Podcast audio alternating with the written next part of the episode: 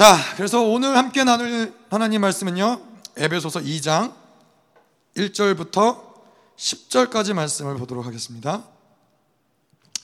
에베소서 2장 1절에서 10절 말씀입니다. 제가 한 절, 여러분들이 한 절 교독하도록 하겠습니다. 그는 허물과 죄로 죽었던 너희를 살리셨도다.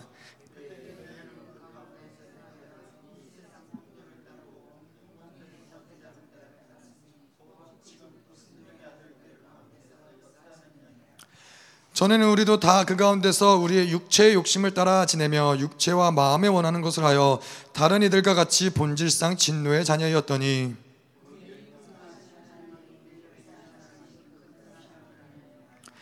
허물로 죽은 우리를 그리스도와 함께 살리셨고 너희는 은혜로 구원을 받은 것이라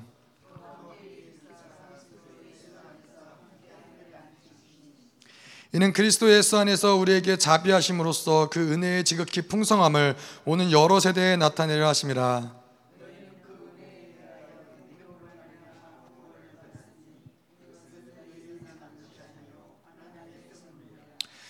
행위에서 난 것이 아니니 이는 누구든지 자랑하지 못하게 함이라. 우리는 그가 만드신 바라 그리스도 예수 안에서 선한 일을 위하여 지으심을 받은 자니 이 일은 하나님이 전에 예비하사 우리로 그 가운데서 행하게 하려 하심이니라.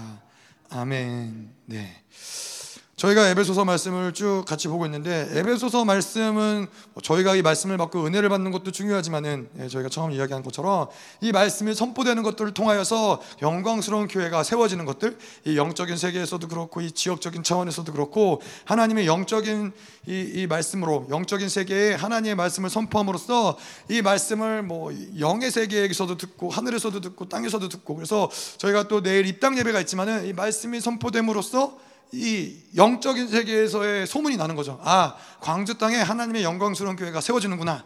원수들도 알고 천사들도 알고 하나님도 알고 예, 그래서 이러한 소문들이 계속 날 수 있도록 저희가 예배소서를 선포하고 있는 것인데 특별히 저희가 뭐 계속 여덟 가지 에베소서에서 또 하나님의 놀라운 축복인 여덟 가지 신령한 복들을 쭉 봤었고 또 지난주에는 이제 바울이 그 여덟 가지 복을 보면서 하나님께 감격하며 계시를 받고 기도했던 것들을 쭉 이야기를 하며 풀어놨었죠. 그래서 뭐 지혜와 계시에 대해서도 저희가 이야기를 했었고 이 예수 그리스도를 죽음에서 살리신 그 놀라운 하나님의 능력이 어디에 있다?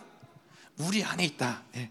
하나님의 놀라운 그 예, 예수 그리스도에게 그런 놀라운 능력을 주시고 그 능력을 우리에게 주셨다라고 표현을 하기보다는 하나님이 우리에게 그 하나님의 놀라운 능력을 주시고 싶으신데 그 방법이 무엇이었냐? 바로 예수 그리스도를 통해서 그 모든 것들을 주시고 이루시고 성취하셔서 정말로 이제는 그 승리의 씨앗을 우리에게 심겨 주셨기 때문에 우리는 당연히 그 씨앗이 자라면은 수박 씨를 심으면 수박이 어, 열매를 맺듯 그 예수 그리스도의 씨를 심으면은 우리는 정말로 그분의 놀라운 이 능력이 드러나며 그 죽음에서 부활하고 이 모든 만물을 통치할 수 있는 예수 그리스도처럼 그런 장성한 분량에까지 이루게 되는 거예요. 그래서 뭔가 이것을 하나님이 우리로 하여금 노력해서 만들어라 그런 불가능한 얘기지만은 하나님이 이미 모든 것들을 예수 그리스도 안에 어, 다 이루시고 행하시고 예수 그리스도가 그 모든 것들을 하나도 어긋나지 않으시고 온전하게 한 번도 죄를 짓지 않으시고 예, 십자가에서 그분이 왕 되심을 확증하시고 이제는 그 모든 능력을 우리에게 주셔서 이제는 우리가 어, 그분처럼 살아가는 것, 교회가 예수 그리스도처럼 살아가는 것이 너무나 당연해진 거예요. 예. 뭐 성경의 말씀에 어디든 그렇지만은 히브리서도 그렇고 에베소도 그렇지만은 하나님의 입장에서는 이게 너무 당연한 거예요. 예, 우리가 이 말씀을 보면 볼수록 깨달으면 깨달을수록 너무나 당연한 게 아 우리가 하나님처럼 되는 게 당연한 거구나. 아 우리가 형제처럼 그 그분의 형제라고 그분과 동질이라고 불리는 것이 당연한 거구나. 그럴 수밖에 없는 거구나. 이게 믿어지는 거예요. 이게 너무 모든 성경의 말씀들의 모든 영역에서 그 진리가 이야기하는 게 다 우리는 왕 같은 제사장으로 예, 어떻게 하다 보니까 하나님 왕 같은 제사장으로 만들어 놓으신 게 아니라 하나님이 우리를 창조하실 때부터 하나님의 계획은 우리를 왕 같은 제사장으로 부르신 거예요. 그래서 하나님이 아담을 창조하시고 아담에게 계속 예, 그러죠. 에덴 동산을 맡기시기도 하고 땅에 충만하고 번성하고 정복하고 다스려라. 예, 왕권을 주시면서 아담에게 모든 것들을 통치하기를 원하시는 것이죠. 자, 그래서 우리가 좀 지난주까지 쭉 말씀을 좀 저희가 봤는데, 그래서 능력이 우리 안에 있다. 그래서 하나님이 그 놀라운 능력을 우리 안에 주셨을 뿐만 아니라 우리를 뭐라고 부르신다? 예, 우리를 그분의 초소라고 부르시죠. 우리를 그 우리를 그분의 성전으로 삼으셨죠. 예, 그게 예, 우리가 계속 이 말씀들을 묵상하고 보겠지만은 이 놀라운 능력이 있다라는 거, 우리 안에 그 말씀과 피와 성령이 운행된다라는 거, 예, 그거는 뭐 저희가 지난주에 말씀드린 나눈 것처럼 그분의 이 예수 그리스도가 죽어서 그 심장이 우리 안에 그 피가 우리 안에 심겨져서 그 심장으로부터 이제는 예수의 피가 계속 뿜어져 나가는 것이 바로 하나님이 우리를 향한 계획이시고 우리를 성전 삼으신 것이고 우리를 처소 삼으신 것이죠.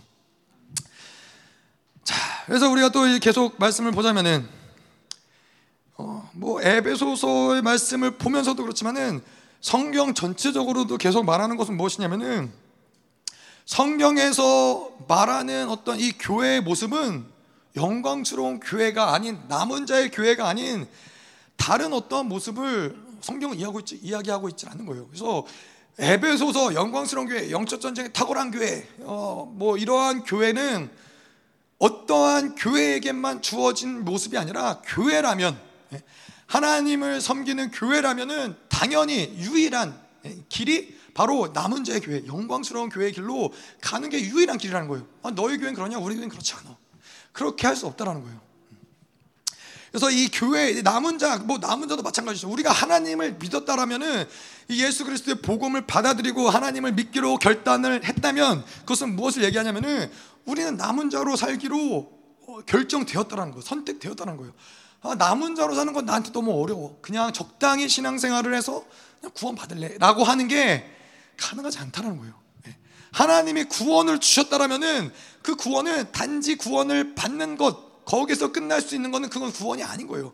구원이라 하면 그분이 우리를 부르셔서 어둠의 나라에서 우리를 하나님의 사랑의 아들의 나라로 옮기신 바 되었고 우리가 하나님에게 이제는 구원을 받은 자가 계속해서 성장하고 잘해서 하나님과 온전한 모습까지 그분의 장성한 분량까지 자라가는 그것을 통틀어서 우리는 구원이라고 한다는 거예요.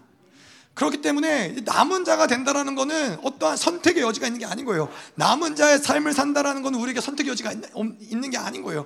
내가 하나님을 믿지만은 여전히 세상과 적당히 타협을 하면서 세상과 짝되어서 살아간다라는 것은 그거는 솔직하게 얘기하면은 하나님에게 온전히 구원을 받았다. 하나님에게 새로운 생명을 받았다라고 이야기하기 어렵다라는 것이죠. 뭐 그런 어떤 과정이 필요할 수는 있겠죠. 예, 물론 계속 세상과 살아왔기 때문에 세상을 처리하는 과정이 필요할 수는 있지만은 예, 중요한 것은 방향성인 우리가 세상을 바라보면서 세상을 향해 나아가면서 살아가는 삶을 예, 남은 자라고 이야기할 수 없다는 것이죠. 자, 그래서 이 음, 에베소 교회의 특징은 무엇이냐? 뭐 저희가 계속 이야기하지만은 에베소 교회의 특징은 하나님이 기뻐하시는 교회예요. 하나님이 기뻐하시는 교회의 특징이 무엇이냐? 바로 일사불란한 교회라는 거예요. 네. 제가 그때도 말씀드렸지만은 감사한 게 저희 뭐 이 갑작스럽게 열방교회 집회를 어, 저, 결정이 되어지고 전체 집회가 가는데 교회가 일사불란하게 한 마음이 되어서 모두가 다 같이 갈 수 있는 게 중요한 시즌이기도 하고 교회라면은 그것이 안 되면은 교회는 어려울 수밖에 없다는 거예요. 제가 말씀드렸지만은 누군가 집회를 가고 누군가 집회를 안 갈 수도 뭐 있, 있, 있다라고 생각을 할 수 있겠죠. 근데 항상 그러한 경우에는 어둠이 역사할 수 있는 통로가 열린다라는 거예요. 예, 교회는 단 항상 한 마음과 한 뜻과 하나됨으로써 계속 움직여야지 누군가 집회를 안 가면은 아, 뭐 상황이 안 돼서 안 갔지 하지만은 원수는 그렇게 혼자 남겨진 어린 양을 그냥 내버려 두지 않는다는 거예요. 분명히 그것은 교회에게 이 구멍이 되어주는 통로가 될 것이고 본인에게도 계속 원수의 공격이 타겟이 되는 어떤 영역이 된다는 것이죠. 그래서 이 열방교회의 무서운 점은 무엇이냐? 예, 뭐 목사님이 그것을 호랑이랑 비유를 하기도 하는데 사자인가요? 호랑인가요? 뭐 하여튼 뭐라고 그러시냐면은 한 마리의 토끼를 잡더라도 이 사자, 사자죠. 호랑이는 혼자 다니는 것 같아요. 사자의 무리들은 절대 혼자 사냥하지 않는다고. 단 한 마리 토끼를 잡아도 사자는 무리를 지어서 무리가 다 같이 토끼를 잡는다고. 근데 교회랑 그런 거라고. 그래서 목사님은 뭐 집회를 목사님이 해외 집회 가시잖아요. 그러면 우리가 해외 집회 갔다 올 동안 너희는 그냥 편안하게 잘 쉬어라라고 하지 않으시고 이 집회에 중보를 하게 하시는데 그것도 실시간으로. 그러니까 이게 뭐 국내 집회야 뭐 저녁에 하고 아침에 하면 되지만은 해외 집회를 실시간으로 전체 중보를 하려고 하면은 새벽 뭐 밤 11시에 모였다가 새벽 4시에 나왔다가 뭐 난리도 아닌 거예요. 하루의 삶이 사라질래야 사라질 수가 없는 거예요. 근데 왜냐하면 교회는 아까도 이야기한 대로 한 목적을 향해서 한 뜻을 가지고 한 성령 안에서 움직이는 거기 때문에 분리될 수 없다는 거예요. 그냥 모두가 다 집회다 그러면 거기에 다 올인을 해서 중보하는 사람은 중보하는 사람이 됐든 집회를 참석하는 사람이면 참석하는 사람이 됐든 이 모든 거에 다 올인을 한다는 것이죠. 그것이 바로 하나님이 기뻐하시는 교회 모습이라는 거예요. 아멘. 그래서 감사한 거는 우리가 이제 이 교회를 시작하면서 여섯 명이라는 사람이 하나 되고 연합되어서 하나님 원하시는 뜻대로 가는 게 여섯 명이기 때문에 쉬울라면 쉬울 수 있지만은 어려울라면 어려울 수 있다는 거죠. 이게 뭐 그렇잖아요. 사람이 많고 적은 게 문제가 아니라 하나 되는 데 있어서 이게 숫자가 뭐 적으면 적은 대로 어려운 일이 있을 수 있고 뭐 많으면 많은 대로 어려운 일이 있을 수 있지만은 지금 우리는 아주 좋은 시작을 하고 있다는 것이죠. 연합됨 모든 게 그렇지만은 우리가 길을 만들면은 앞으로 오는 사람들은 그 길을 그냥 따라오는 거예요. 여러분들이 길을 깔아주면은 이제 제가 수월해지는 건 뭐냐면은 우리 교회는 일사불란하게 움직이는 교회다. 어? 자 봐라, 우리는 모여라 그러면 모이고 간다 그러면 가는 거다. 그것이 여러분들이 쭉 깔아줬기 때문에 자신 있게 얘기할 수 있고 그렇게 되면 또 뭘 얘기할 수 있냐? 그것이 안 된다. 아 그러면은 그건 너가 믿음의 결단을 하든가 교회를 떠나든가 ఈ 얘기를 할 수 있는 근간이 되는 거죠. 예? 여러분들이 다 안 되는 상황에서 안 되면 떠나라 그러면 다 떠나는 거예요. 교회 뿔뿔이 다 흩어지는 거예요. 굿바이 하고 이제 교회 문 닫아야 되는 상황이 올 수 있다라는 것이죠. 근데 중요한 거는 뭐 그것이 뭐 어떤 인간적으로 움직인다라는 것이 측면이 아니라 하나님의 뜻이다 그러면은 이런 거예요. 목사님들 얘기하시면은 목사님이 얘기하셨기 때문에 교회가 일사불란하게 움직이는 것이 아니라 교회가 성령으로 충만하기 때문에 목사님에게 말씀하신 그 성령이 동일하게 모든 성도들에게 똑같은 동일한 감동을 주고 동일한 어, 말씀을 주셨기 때문에 모두가 그거에 대해서 너무나 본인이 이미 어, 하나님 저는 이미 갈 마음이 됐습니다. 이미 저는 가고 싶습니다라는 어떤 성령의 감동을 따라서 움직여지는 거기 때문에 그 뭐 어떤 이 독재도 아니고 뭐 그런 거죠. 뭐 독, 독재라면은 예, 하나님이 독재하시는 거지만은 우리는 하나님을 독재자라 부르지 않죠. 자 그래서 어쨌건 교회가 그렇게 일사불란하게 움직일 때에는 원수들에게 어떤 틈도 주지 않는 것이죠. 이것이 바로 하나님이 기뻐하시는 교회라는 거예요. 자 그런데 이렇게 이러한 독보적인 길, 유일한 길, 세상이 이해할 수 없는 길, 세상은 저들은 미쳤나 보다. 뭐 이런 얘기 여러분들 많이 들으시죠? 뭐 들으실 수도 있고, 이제 앞으로 들으실 거예요. 열방교회 있으면은 그런 얘기를 들을 수밖에 없어요. 뭐 저는 그런 얘기 많이 들었어요. 형제, 자매에게 어, 미쳤다는 얘기 많이 듣고, 뭐 부모님에게 뭐 앞으로는 차, 찾아오지도 말라는 얘기를 들으신 분들도 많이 있고 뭐 문전박대를 당하는 경우들도 많이 있고 왜냐하면은 우리는 그리스도에게 미친 자들이기 때문에 복음에 미친 자들이기 때문에 어쩔 수 없는 그 타협할 수 없는 부분들은 타협을 할 수 없는 거예요. 근데 중요한 것은 무엇이냐면은 많은 경우들 제가 보지만은 누군가가 그렇게 중심을 서서 우리는 갈 수 없습니다. 우리는 그렇게 세상과 타협할 수 없습니다. 그 사람들이 미쳤다고 하고 돌았다고 하고 그리스도쟁이 뭐 뭐 뭐, 뭐 광신자다라고 하고 아무리 그래도 그들이 진짜 어렵고 힘든 시간에 때 누구를 찾느냐? 예, 하나님을 믿는 자들을 찾고 교회를 찾고 하나님께로 올 수 있는 통로가 되어줄 수 있다라는 거예요. 근데 우리가 요동하고 힘들고 하나님께 온전히 붙잡힌 바 되지 않으면은 그들이 어려울 때 그들을 도와줄 수 있는 사람은 아무도 없어요. 하나님께로 인도할 사람은 아무도 없는 거예요. 그렇기 때문에 아무리 미쳤다는 소리를 들어도 우리는 우리의 길을 가는 것이죠. 그것이 결국에는 그들에게 축복이 되는 거예요. 음. 아멘. 자, 그래서 우리가 이러한 이러한 이 미치광이의 광신자의 길을 갈 수 있는 이유는 무엇이냐? 하나님이 그 영광을 보여주시기 때문에 가능하다는 거예요. 뭔가 세뇌당했고 뭐 세뇌당했다면 세뇌당한 거죠. 하나님의 말씀에 세뇌당했다면 말씀에 걸어다닌 성경이 됐다면 걸어 그렇지만은 하나님이 계속해서 그 영광을 보여주시기 때문에 그 영광을 따라 그냥 가는 거예요. 저희는.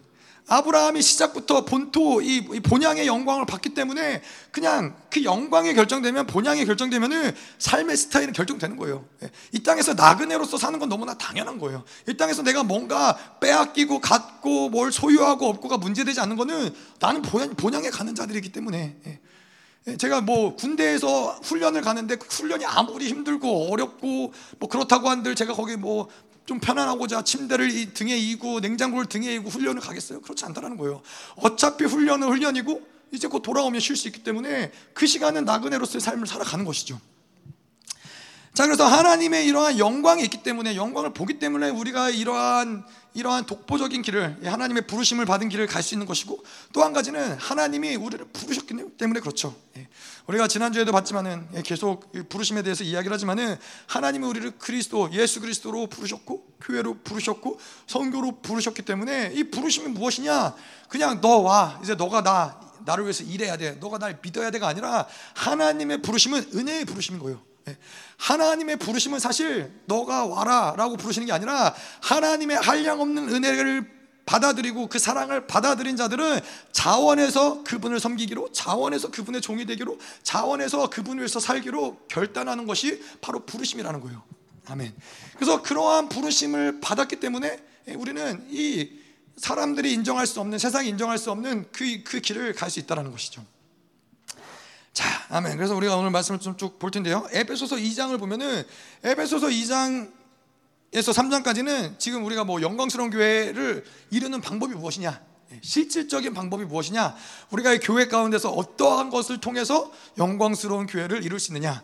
예, 하나님이 물론 가장 중요한 건 하나님이 우리에게 주신 여덟 가지 복들이 이미 우리 안에 있다라는 것을 믿는 믿음이 가장 중요하겠죠. 그분의 능력이 우리 안에 있어서 그 능력이 오늘도 역사하고 있다는 것을 믿는 것이 가장 중요하겠죠. 하지만 오늘 말씀 같은 경우는 이제 실질적으로 매일매일 우리가 살아가면서 어떻게 하면 우리가 영광스러운 교회를 매일의 삶 가운데서 이루어갈 수 있는가 예, 이것에 대한 부분을 좀 나눌 거고요.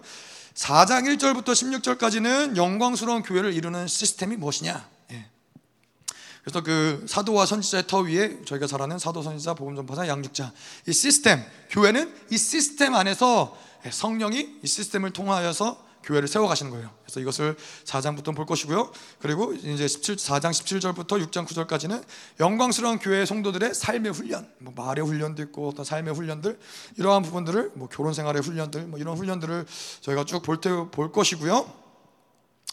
자, 그렇죠. 그래서 어, 뭐 이러한 모든 것들을 저희가 뭐 간단하게 이야기를 큰 테두리 안에서 이야기, 이야기를 하자면 무엇이냐면은 영광스러운 교회를 이루는 본질적인 방법은 교회 모습은 무엇이냐면은 성령이 움직 운행하시는 거예요. 예. 그게 가장 핵심이에요. 다른 어떤 것보다 성령이 그 교회에서 운행을 하시느냐. 근데 성령이 어떤 어떻게 운행을 하세요? 성령이 운행하시는 교회의 특징은 뭐냐면은 굉장히 단순해요.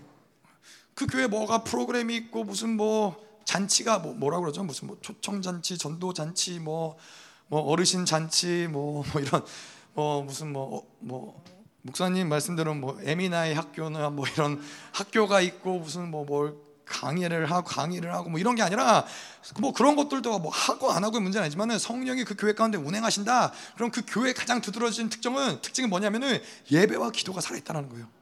그 예배와 기도만 살아 있으면은 그 예배와 기도를 통해서 하나님이 다 만들어 가시는 거예요.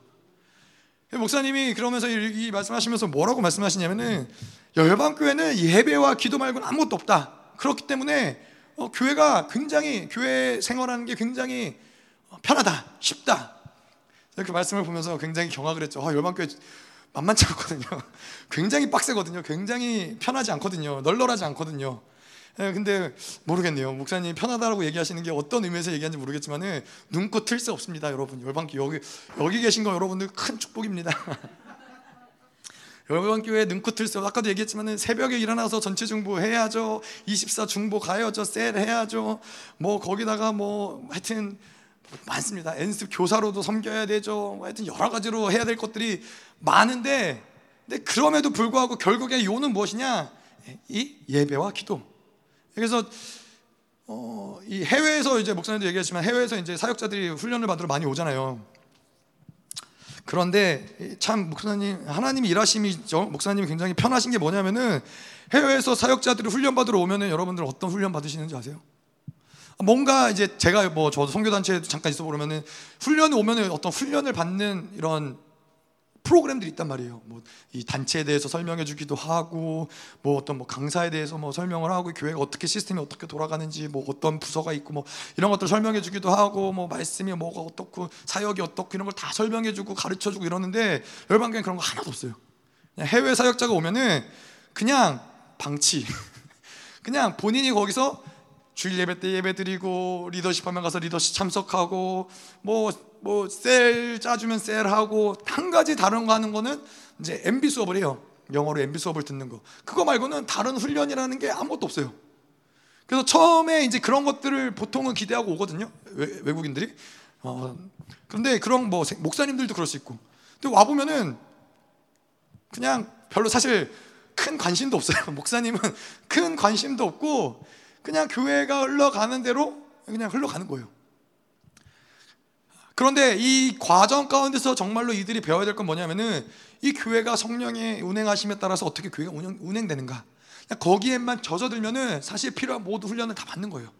제가 제가 뭐 이제 아프리카에도 다녀오고 뭐뭐 뭐 이렇게 단기 선교라고 교회에서 표현하지 RT 청년들을 데리고 이렇게 해외 선교도 갔다 오고 막 많이 해봤지만은 정말로 다른 게 없어요. 제가 여기 뭐 와서도 사역들을 하지만은 다른 게 없이 그냥 교회에서 기도했던 거, 뭐 전체 중보에 인도했고, 뭐 24 중보를 인도했고, 뭐 예배 예배 가운데 사역하고 뭐냐 그 안에서 모든 필요한 성교에 나가서 필요한 모든 사역들, 뭐 교회를 세우는데 필요한 모든 사역들을 그냥 다 배우는 거예요.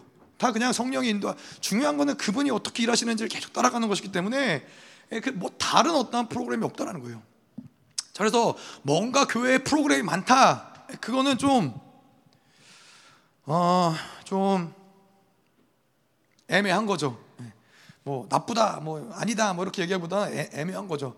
아니 성령이 모든 걸 만들어 가시고 기도 때 성령이 그렇잖아요. 우리가 뭐뭐 뭐 예배드리다 기도하다가 하나님이 우리의 뭐 악을 보게 하시고 상처를 치유하게 하시고 묶임을 풀게 하시고 이게 다 만들어지는데 다른 뭔가를 한다. 굳이 굳이 그런 걸 할 이유가 없는 거죠. 왜냐하면 이 예배와 기도 가운데 하나님의 충만한 분량의 은혜가 흘러가지 않다라는 증거예요. 그걸로 뭔가 성도들이 만족할 만족함을 느끼지 못하니까 다른 무엇인가로 계속 교회들이 체류해요. 그래서 제가 참 마음 아픈 얘기인데 미국에 있을 때도 어떤 교회 큰 교회 제가 선교단체 있으면서 큰 교회 목사님이고 되게 훌륭하신 목사님인데 제가 이제 차를 타고 가면서 승용차를 같이 한 차에 타고 가면서 큰 교회 담임 목사님 두 분이 이야기하시는 걸 들었는데 이런 얘기를 하시더라고요. 계속해서 우리 교회는 선교에 집중하고 있다. 아.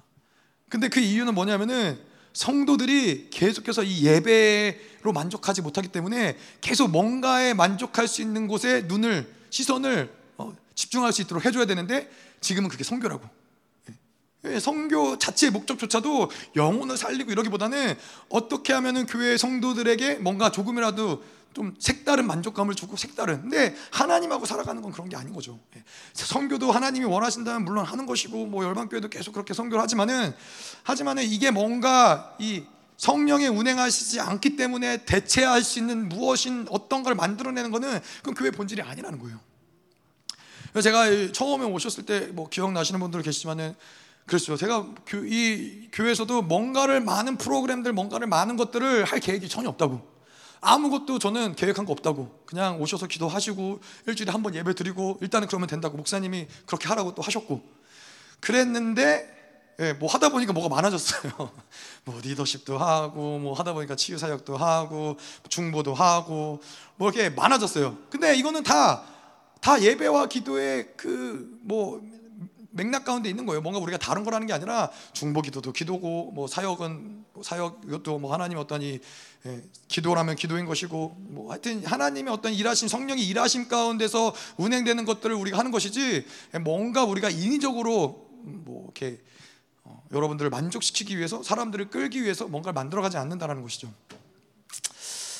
자, 그래서 어쨌건 이 2장 전체 좀 교회의 어떤 모습을 보면서 2장 전체의 중요한 것은 무엇이냐면은 십자가에서 날마다 쪼개지는 것. 네, 그게 이 장 전체 핵심이에요. 어, 결국에는 영광스러운 교회를 어떻게 만드느냐? 십자가에서 쪼개져야 된다. 날마다 날마다 십자가에서 쪼개지고 죽어져야 된다. 네, 이것이 영광스러운 교회를 만드는 확증이에요. 왜냐? 왜 영광스러운 교회가 무엇이냐? 결국 우리가 알, 지만은 그리스도가 교회를 통해서 만물을 다스리는 것. 예, 그래서 예수로 충만한 그 충만함으로 세상을 충만케 하는 것이 영광스러운 교회의 모습인데 이 그러 다시 말해서 그건 무엇이냐면은 이 땅에 예수 그리스도가 머리 되어서 이 왕권을 가지고 통치권을 가지고 만물을 통치할 수 있는 왕의 존재로서 교회가 서는 것이 예, 그것이 바로 영광스러운 교회의 모습이라는 것이죠. 자 그런데 우리가 이 복음서를 보면 알지만은 이 예수 그리스도가 왕으로서 확증받은 것이 어디냐? 바로 십자가라는 거예요. 그리스도가 십자가에서 죽어질 때 사람들이 보면서 아 저분이 정말로 하나님의 아들이구나 저분이 정말로 만왕의 왕이시구나 이거를 확증하는 거예요 교회도 마찬가지인 거예요 교회도 십자가에서 죽어지고 쪼개질 때야 비로소 아 우리가 왕임을 이 세상 가운데 이 영계 가운데 확실하게 드러내는 것이죠 네. 자 그래서 이 뭐 십자가에서 확인한다는 것을 계속 풀어가겠지만은 거기에서의 가장 핵심되는 것은 무엇이냐? 예, 거룩인 거예요. 우리가 얼마나 거룩하냐? 교회가 얼마나 거룩하냐? 교회의 영향력은 어디에 있느냐? 교회의 위대함은 어디에 있느냐? 바로 거룩에 있다라는 거예요.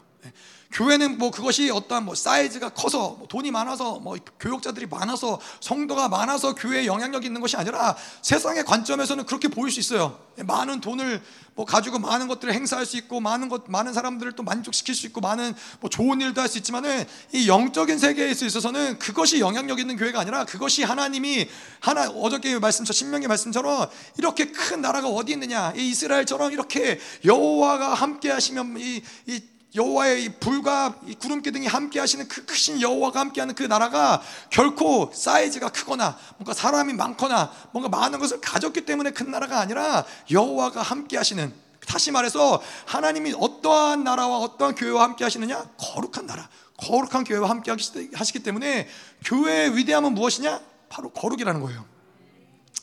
자 근데 거룩을 우리가 좀 자세히 이야기를 하자면은 거룩은 뭐냐면은 뭐 이 영광이 하나님의 임재 방식이기도 있기도 하지만은 거룩도 하나님이 존재하시는 어떤 그 존재의 방식인 거예요. 삶의 방식인 거예요. 하나님의 통치의 방식이 바로 거룩이라고 있는 거예요. 그래서 하나님은 교회를 어떻게 통치하시느냐? 거룩으로 통치하신다는 거예요. 자, 근데 거룩을 좀 정의해 보자면은 거룩을 이야기할 때는 구별됐다 이렇게 얘기할 수 있어요. 거룩은 뭐 다른 어떤 것보다 뭐 그 뭐 우리가 소위 말하는 뭐 이렇게 하얀 옷을 입고 하얀 수염을 어, 한 어떤 이 거룩한 할아버지가 산신령이 나타나는 게 거룩이 아니라 구별된 하나님의 구별된 통치, 하나님의 구별된 사랑, 하나님의 구별된 은혜 이것이 바로 거룩이라는 거예요. 그래서 이거는 세상이 따라할래야 따라할 수 없는 예, 인간이 따라할래야 따라할 수 없는 것이 바로 거룩인 거예요.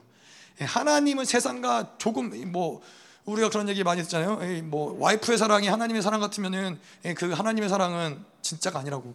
하나님의 사랑은 구별되는 거예요. 이 세상에 어떠한 사랑과도 이뭐 어, 부모 부모의 사랑이 놀랍고 존귀하지만은 그것도 그것과도 비교할 수 없는 구별된 것이 바로 하나님의 사랑인데 그것을 바로 우리는 거룩하다. 예, 예. 자 그래서 하나님은 우리에게 뭐라고 그러세요? 내가 거룩하니 너희도 거룩해라. 다시 말해서 뭐 내가 죄 짓지 않니 너도 죄 짓지 마라. 이런 것 이거 죄고 저거 죄고 죄 짓지 말아라가 아니라 하나님은 그렇게 구별된 존재이고 하나님이 너에게 이런 구별된 사랑과 구별된 은혜와 구별된 모든 놀라운 영광을 부여하기 때문에 그 놀라운 구별된 영광 구별된 사랑 구별된 존귀를 받아들인 우리들은 거룩할 수밖에 없다라는 거예요. 그래서 이 뭐 어제도 목사님 그런 얘기 했잖아요. 로얄 제리를 먹, 계속 먹는 자들은 여왕벌이 될 수밖에 없는 거예요 여왕벌은 로얄 제리가 아닌 다른 것을 먹지 않는 거예요. 그게 바로 거룩인 거예요. 그게 바로 구별됐다라는 거예요. 자, 그래서 다시 결론적으로 거룩은 십자가를 통과하는 것이다. 그것이 바로 교회의 왕권을 확증하는 것이고요. 자, 그래서 우리가 이 장에서 좀 쭉 이제 좀 자세히 볼 텐데 십자가에서 날마다 쪼개져야 될 다섯 가지 것들이 있어요. 1절에 보면은 허물과 죄. 2절에 보면은 세상. 또 2절 뒤에 후반부에 보면 공중의 권세 잡은 자 3절에 보면 육체의 욕심 그리고 15절에 보면 율법 네. 자, 이 다섯 가지의 것들이 있는데 아, 뭐 허물과 죄를 우리가 십자가에 쪼개야 되고 세상을 쪼개야 되고 공중의 권세 잡은 자를 쪼개야 되고 육체 욕심을 쪼개야 되고 율법을 쪼개야 되는 이 많은 것들이 있는데 어,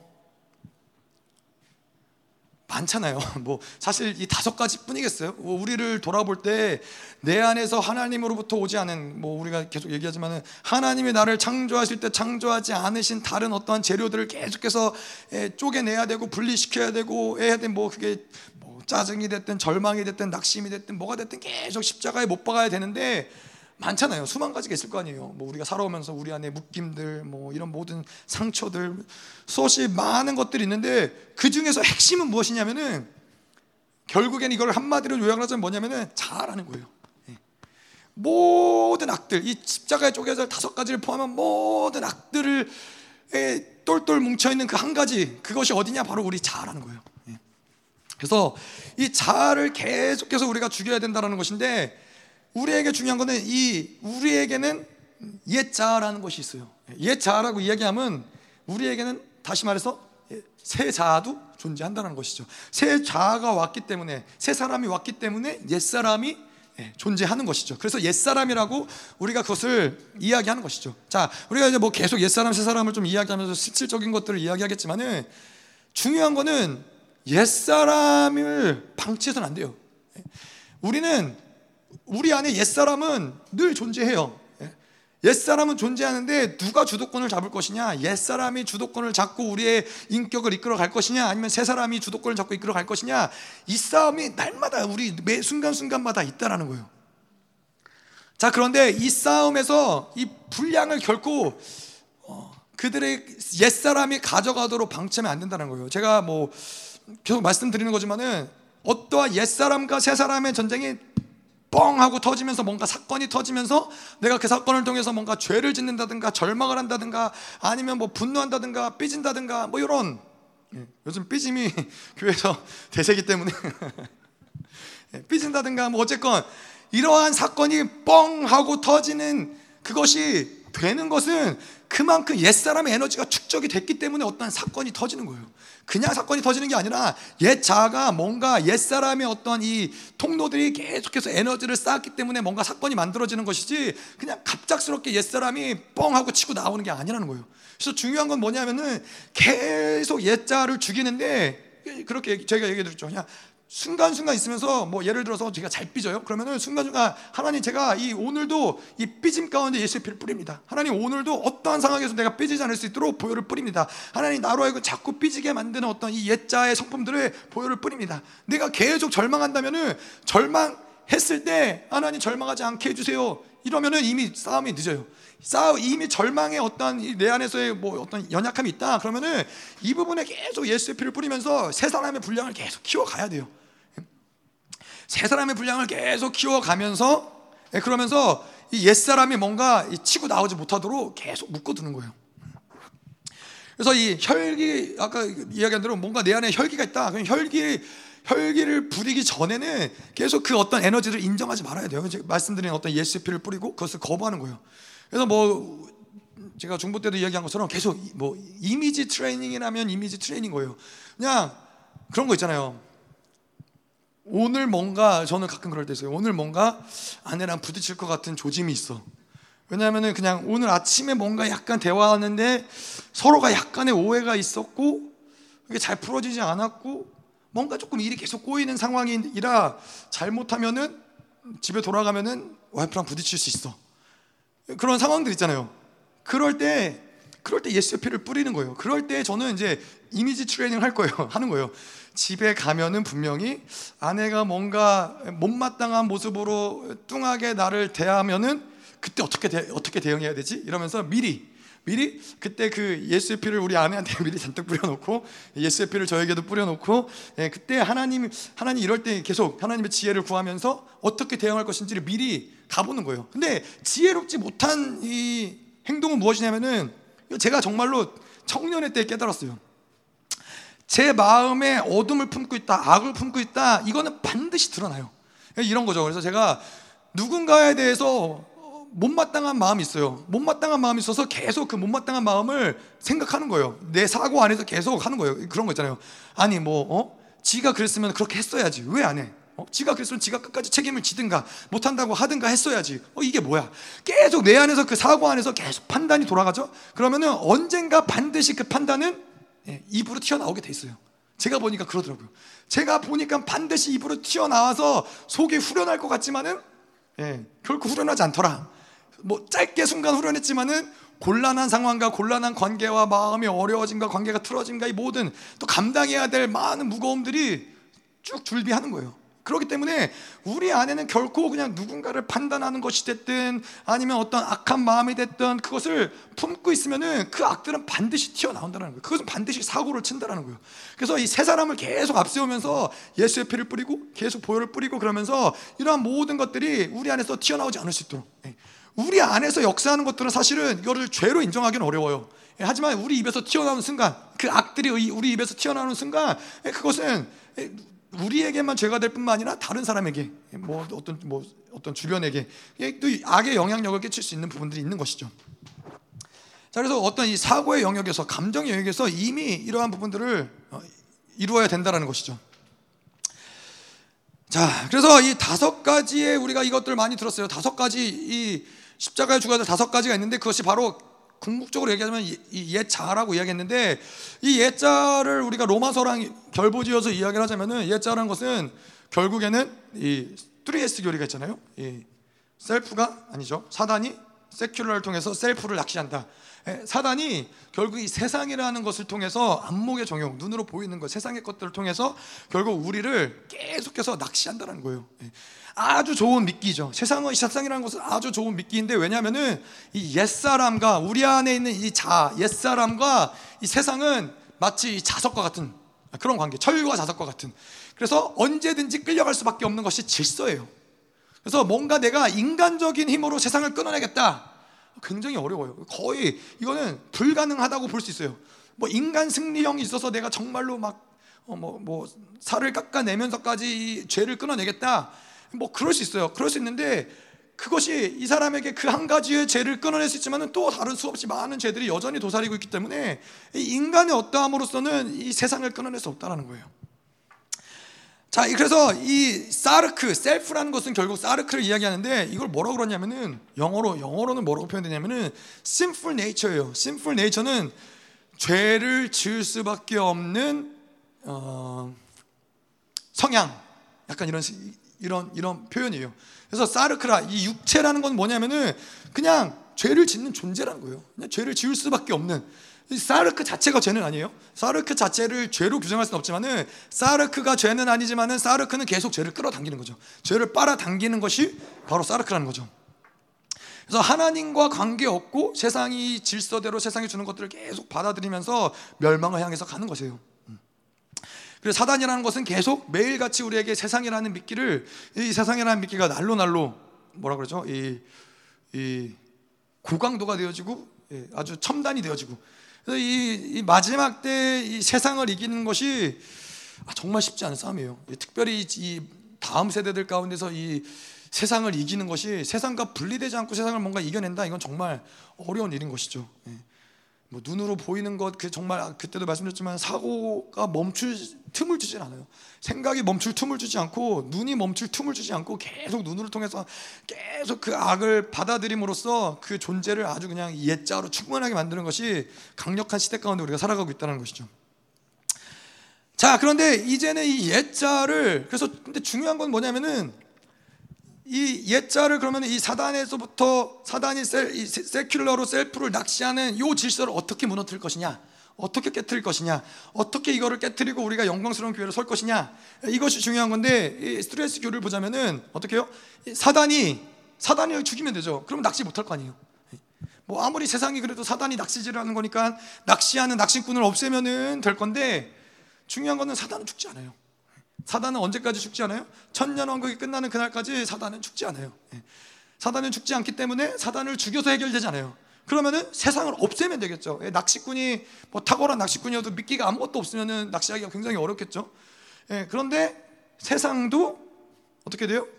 세상도 죽지 않아요. 세상도 예수님이 오셔서 멸망할 그날까지는 세상도 없어지지 않아요. 그러면은 우리가 이것을 이 질서를 깨뜨릴 수 있는 유일한 방법은 무엇이냐? 자아를 죽이는 것밖에 없어요. 셀프를 죽이는 것이 질서를 깨뜨리는 유일한 방법이다. 그래서 갈라디아 2장 20절에 보면은 내가 그리스도와 함께 십자가에 못 박혔나니 그런즉 이젠 내가 사는 것이 아니요 내 안에 그리스도께서 사시는 것이라 내가 육체 가운데 사는 것은 나를 사랑하사 나를 위하여 자기 자신을 버리신 하나님의 아들을 믿는 믿음에서 사는 것이라 이것이 바로 자아를 죽이는 원리예요 예. 자아를 어떻게 죽이느냐 그리스도와 함께 십자가에서 죽는 것인데 우리가 잘 알다시피 예수님이 그리스도의 예수님이 십자가에서 어떻게 죽으셨어요? 우리의 모든 인류의 모든 죄를 짊어지셨잖아요. 어린 양이 안수를 받고 이 세례 요한에게 안수를 받으면서 이 모든 인류의 죄를 짊어지시고 십자가에서 그 죄를 대신해서 그 값을 치르시고 죽으셨다는 거예요. 그런데 죄와 죄인은 분리가 되지 않잖아요. 그렇기 때문에 그리스도와 함께 죄가 십자가에서 죽었다는 건 죄만 죽은 것이 아니라 죄인도 함께 십자가에서 죽었다라고 우리는 이야기할 수 있다는 거예요. 그래서 그리스도가 십자가에서 죽을 때 나도 나도 같이 십자가에서 죽었다는 거예요. 자 그래서 이 목사님이 아주 탁월한 예화이죠. 목사님이 뭐라 그러냐면은 자아가 죽어질 때 어떤 일이 일어나냐면은 내시 내시가 있잖아요. 내시라는 것이 이제 남자로서의 어떤 이 기능을 할 수 없는 그런 존재잖아요. 그렇기 때문에 내시로 내시는 결코 어떤 이 음란의 죄를 지을래야 지을 수 없고 음란의 죄를 통해서 어떤 율법의 고소를 들을래야 받을래야 받을 수 없다라는 거예요. 옛 자아가 죽은 사람들은 사단이 아무리 우리를 낚으려고 해도 낚을 수 없는 존재라는 거예요. 아무리 세상을 세상으로 우리를 믿기로 우리를 죽이려고 해도 우리를 낚으려고 해도 낚을 수 없는 그런 존재가 됐다라는 거예요. 자, 그래서 이 마찬가지로 자아가 죽어질 때 이 율법에 대한 어떤 고소들도 같이 우리는 죽어진다는 것이죠. 자, 그리고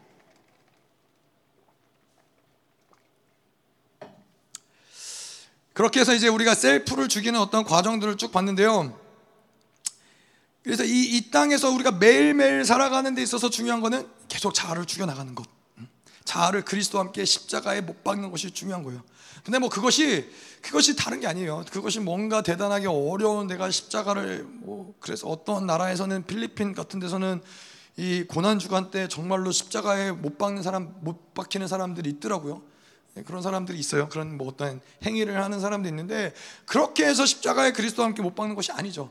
그리스도와 함께 십자가에서 못 박는 건 뭐예요? 우리가 이야기하듯이 이, 이 허물과 죄와 이 모든 육체의 욕심과 이 공중권세 자본자 이 모든 것들을 율법과 이 모든 것들을 십자가에 못 박는 거예요. 다시 말해서 아까도 이야기한 대로 내 안에서의 모든 하나님부터 오지 않은 모든 것들을 계속해서 그리스도에게 맡겨 드리는 거예요. 하나님 이것은 그래서 이것들 계속 분리시키는 거예요. 하나님은 내가 살던 나의 삶의 방식, 나의 삶의 스타일, 나의 삶의 어떠한 이 계획들 이것들을 계속 주님께 십자가에 못 박고 십자가 앞에 맡겨 드리고 그러한 자들의 특징이 뭐예요?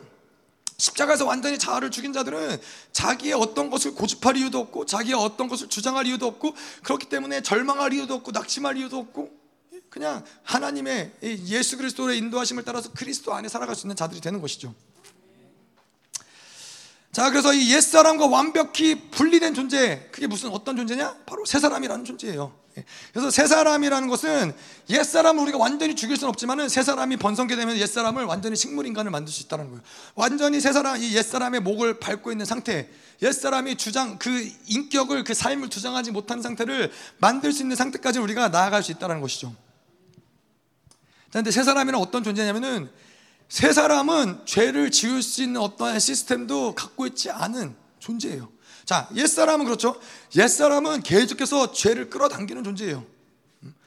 옛사람은 뭘 해도 죄를 이길 수 있는 힘이 없어요.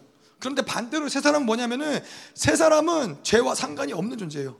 새 사람으로 살아가는 자들에게는 계속 어떤 죄를 짓거나 죄로 상관하거나 죄에게 끌려가거나 이것이 아니라 계속 하나님의 것들을 받아들이고 하나님으로부터 하나님으로만 살아가는 존재가 새 사람이라는 존재인 거죠.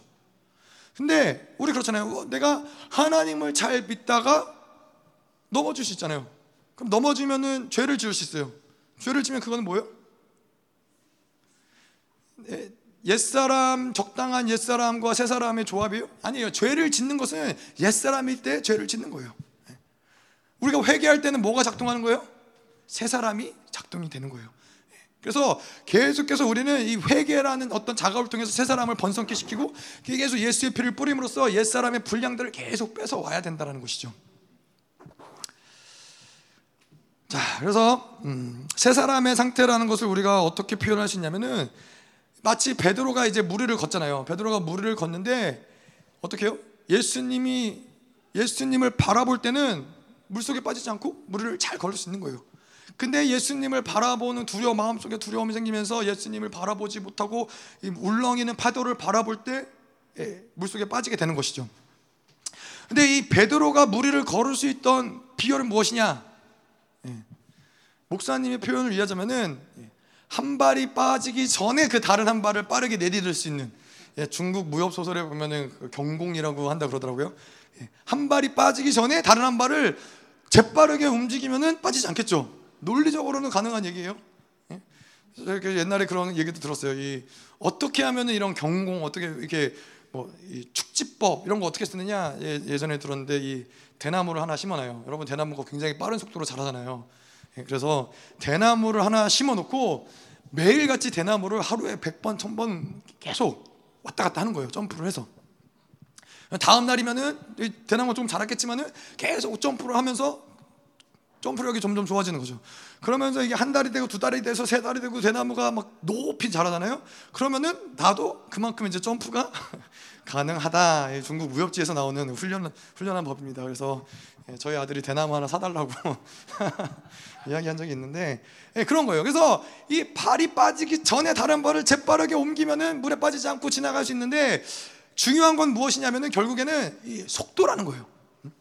속도가 이 물에 빠지지 않은 어떤 이 속도를 가졌기 때문에 베드로가 빠지지 않고 예수님께 있다는 건데 발이 움직이는 속도가 아니라 다시 말해서 하나님을 바라보는 속도가 빨라졌다는 거, 빠르다라는 거예요. 하나님을 바라보는 속도가 빠르기 때문에 물에 빠지지 않을 수 있었다는 거예요. 근데 이것이 다른 것을 돌아보면서 속도가 현저하게 줄어들면서 물에 빠질 수밖에 없었다라고 얘기를 하는 것이죠. 제가 보니까 진짜 그러더라고요. 이게 속도라는 것이 방향이 흔들리면은 속도는 떨어질 수밖에 없어요. 제가 이제 수영을 하면서 보니까는 수영을 할 때 딱 한 곳에 방향을 정하고 고개가 흔들리지 않고 수영을 쭉 해야 빠른 속도로 그곳까지 가는 것이지 고개가 막 흔들리면서 여기저기 두리번 두리번 하면은 속도가 점점 점점 느려지면서 속도가 느려지면 어떻게 돼요? 가라앉는 거예요. 가라앉게 되는 거예요. 근데 세 사람의 상태도 그렇다는 거예요. 세 사람의 상태에 중요한 건 뭐예요? 빠른 속도로 계속 하나님을 바라보고 있는 상태를 유지하는 것이 중요하다는 거예요. 이것이 바로 세 사람의 상태라는 것이죠. 그래서 하나님은 그래서 이러한 세 사람의 상태일 때 하나님은 오직 세 사람의 상태하고만 교제가 가능하세요.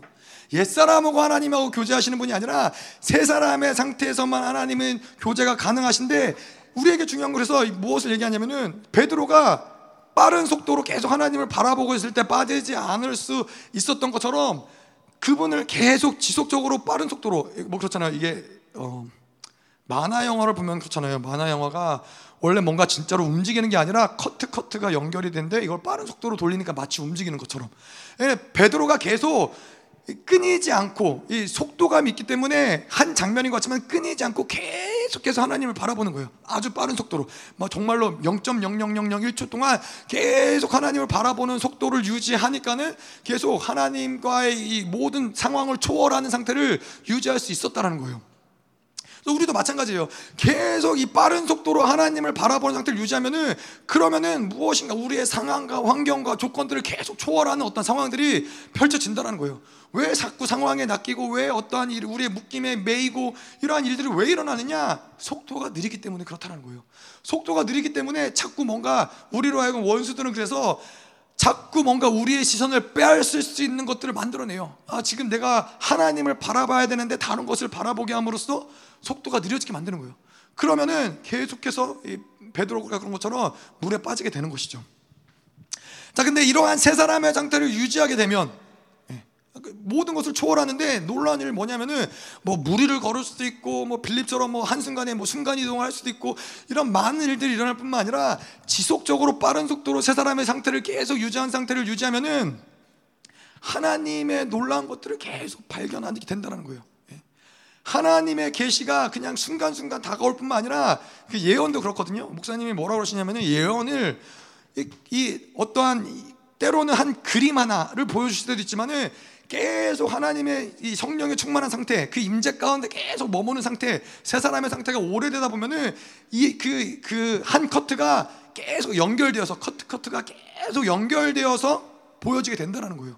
그래서 이 세 사람의 상태를 유지해서 하나님을 바라보는 속도를 계속 지속적으로 빠른 상태를 유지하다 보면은 선지서들이 그런 거죠. 선지자들이 그런 거죠. 과거의 선지자들이 계속 하나님을 바라보니까는 이 뭐 사도 요한도 마찬가지고 뭐 이 마지막 때 일들을 계속 커트 커트로 보여주고 이 하늘에도 올라가기도 하고 계속 이러한 일들이 일어나는 거예요. 자, 또 한 가지로 이 한 세 사람의 상태를 계속 유지하면은 우리 안에서 많은 하나님의 놀라운 것들을 발견하고 계시가 풀어지고 영적인 세계를 보고 이 세상을 초월하는 일들을 계속 만들어낼 뿐만 아니라 계속해서 이 빠른 속도로 하나님을 바라볼 때 세 사람의 상태를 유지할 때 우리를 향한 하나님의 생각이 계속 우리 안에 유입되는 거예요. 여러분 그렇잖아요. 이게 이 시편에서도 다윗이 고백한 것처럼 우리를 향한 하나님의 생각이 얼마나 많으신지. 그건 뭐냐면은 어, 목사님이 그런 얘기 하세요. 1초 전에 만난 하나님은 1초 전에 만난 하나님은 가짜다.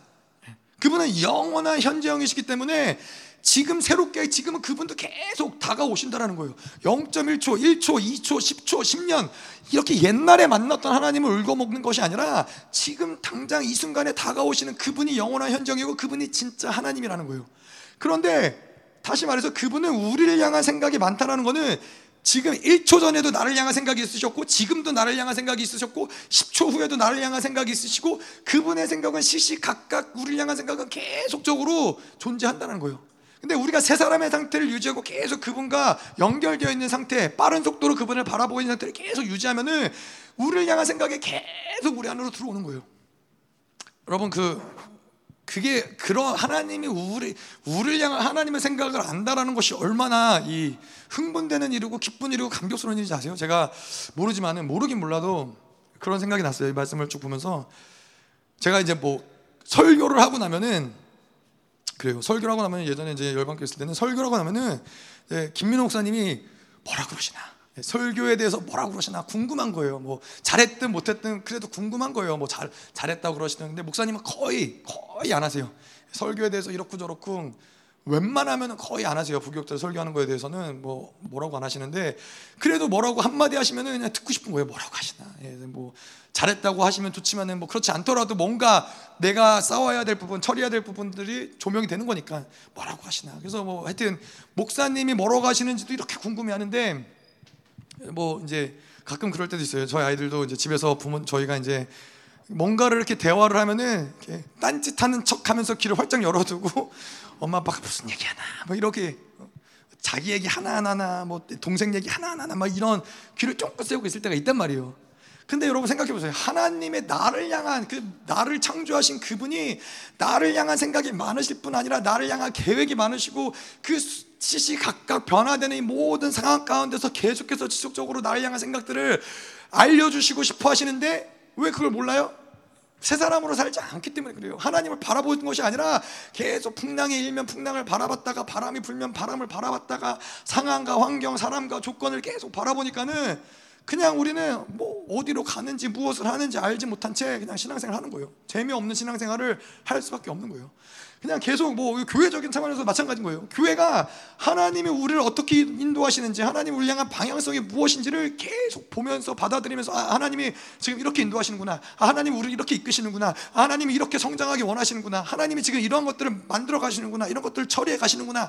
이런 게 보여야 되는 거예요. 이런 게 안 보인다면은 뭐 특별히 뭐 저에게 목회자에게 교회를 만들어 가시는 하나님이 보이지 않고 교회 안에서 일하시는 하나님이 보이지 않으면은 사실 목회는 목회는 재미없는 거예요.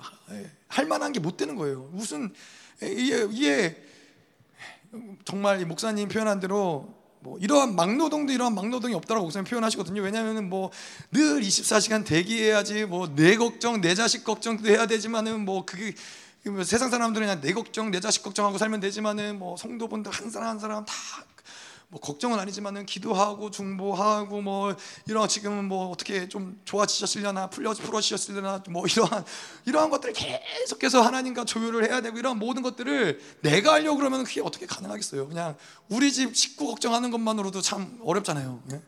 아, 우리 막내 동생은 잘 지내고 있는지 좀 좋아졌는지.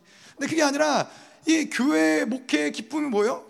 우리는 뭔가를 내가 뭔가를 만드는 건 아닌데 하나님이 뭔가를 만들어 가시는 걸 발견할 때마다 거기에 영광이 있는 거예요. 거기에 아 하나님이 하시는구나. 하나님 만드시는구나. 거기에 감격이 있는 것이고 거기에 기쁨이 있는 거예요. 네. 우리도 마찬가지. 우리의 인생도 마찬가지인 거예요. 내가 내 인생을 살려 하실 필요가 눈꽃만큼도 없는 거예요. 네. 우리는 하나님의 기업이에요. 그분이 기업주예요. 그분이 그 제가 말씀드렸지만 그분이 그분의 기업을 망하는 것을 보고 있지 않는 거예요. 아무것도 안 해도 상관없어요. 말씀드리지만은 정말 아무것도 안 하고 하나님만 바라보고 있으면은 그분이 알아서 인도하세요. 근데 우리가 뭐예요? 특별히 한국 사람들의 문제는 뭐예요? 빨리빨리. 어떻게든 이 문제가 나타나면 빨리빨리 이걸 해결하고 싶어 하고 빨리빨리 뭔가 답을 구하고 싶어 하고 빨리빨리 뭔가 안 하면은 큰일 날 것 같고 그러니까 하나님의 일하심을 보지 못하는 거예요. 예, 한국 사람들이 하나님 믿는 건 참 기적이네요. 그런 거 보면 모르게 하나님이 더 빨리 더 빨리 일하실 수도 있지만은 예, 한국 사람들은 정말 얼마나 하는 한국 사람들 빠른지 몰라요. 그래서 뭐 하여튼 뭐 그렇, 그렇다 그러더라고요. 뭐 공항에서도 한국 사람들은 아주 유난스럽다고 뭐 그러니까 좋은 면으로 유난스러운 것 같기도 한데 뭐 그냥 뭐 이렇게 공항에서 탑승하려고 줄 선다 그러면은 누가 가장 먼저 있느냐 한국 사람들. 예, 한국 사람들은 뭐 비행기가 저 멀리서 내려오는 것만 보고도 아 이게 지금 우리 비행기가 왔구나 이거를 깨닫고 예, 앞에 가서 줄 서 있고 뭐 하여튼 뭔가 그렇잖아요. 집 내릴 때 여러분 보셨어요? 비행기 타시면은 집 내릴 때 미국 사람들은 느긋해요. 그냥 아, 뭐 비행기 도착하고 어차피 앞에 사람들이 나가야 나가는 거잖아요. 통로가 좁으니까는. 그런데 한국 사람들은 이제 비행기가 떨어 땅에 닿자마자 문 열고 가방 꺼내고 일어나서 줄 서서 내내 뭐 5분이 됐든 10분이 됐든 내내 서 있어야 되는데 한국 사람들은 이게 빠르다라는 거죠. 뭐 그게 또 뭐 장점일 수도 있지만은 하나님과 살아가는 데 있어서는 결코 장점은 아닌 거죠. 예. 우리는 그냥 하나님의 일하심을 바라보는 세 사람의 상태는 계속 그분을 바라보고 그분이 일하시는지 일하시지 않는지 그분을 그분만 고려하면은 예, 되는 것이죠. 자, 그래서 이 자아를 쪼개는 여러 가지 방법들이 있지만은 자아를 쪼개는 여러 가지 방법들 중에서 가장 우리가 뭐 좀뭐 뭐 중요하게 알아야 되는 것 중에 하나가 뭐죠? 주기도문인 거죠. 예.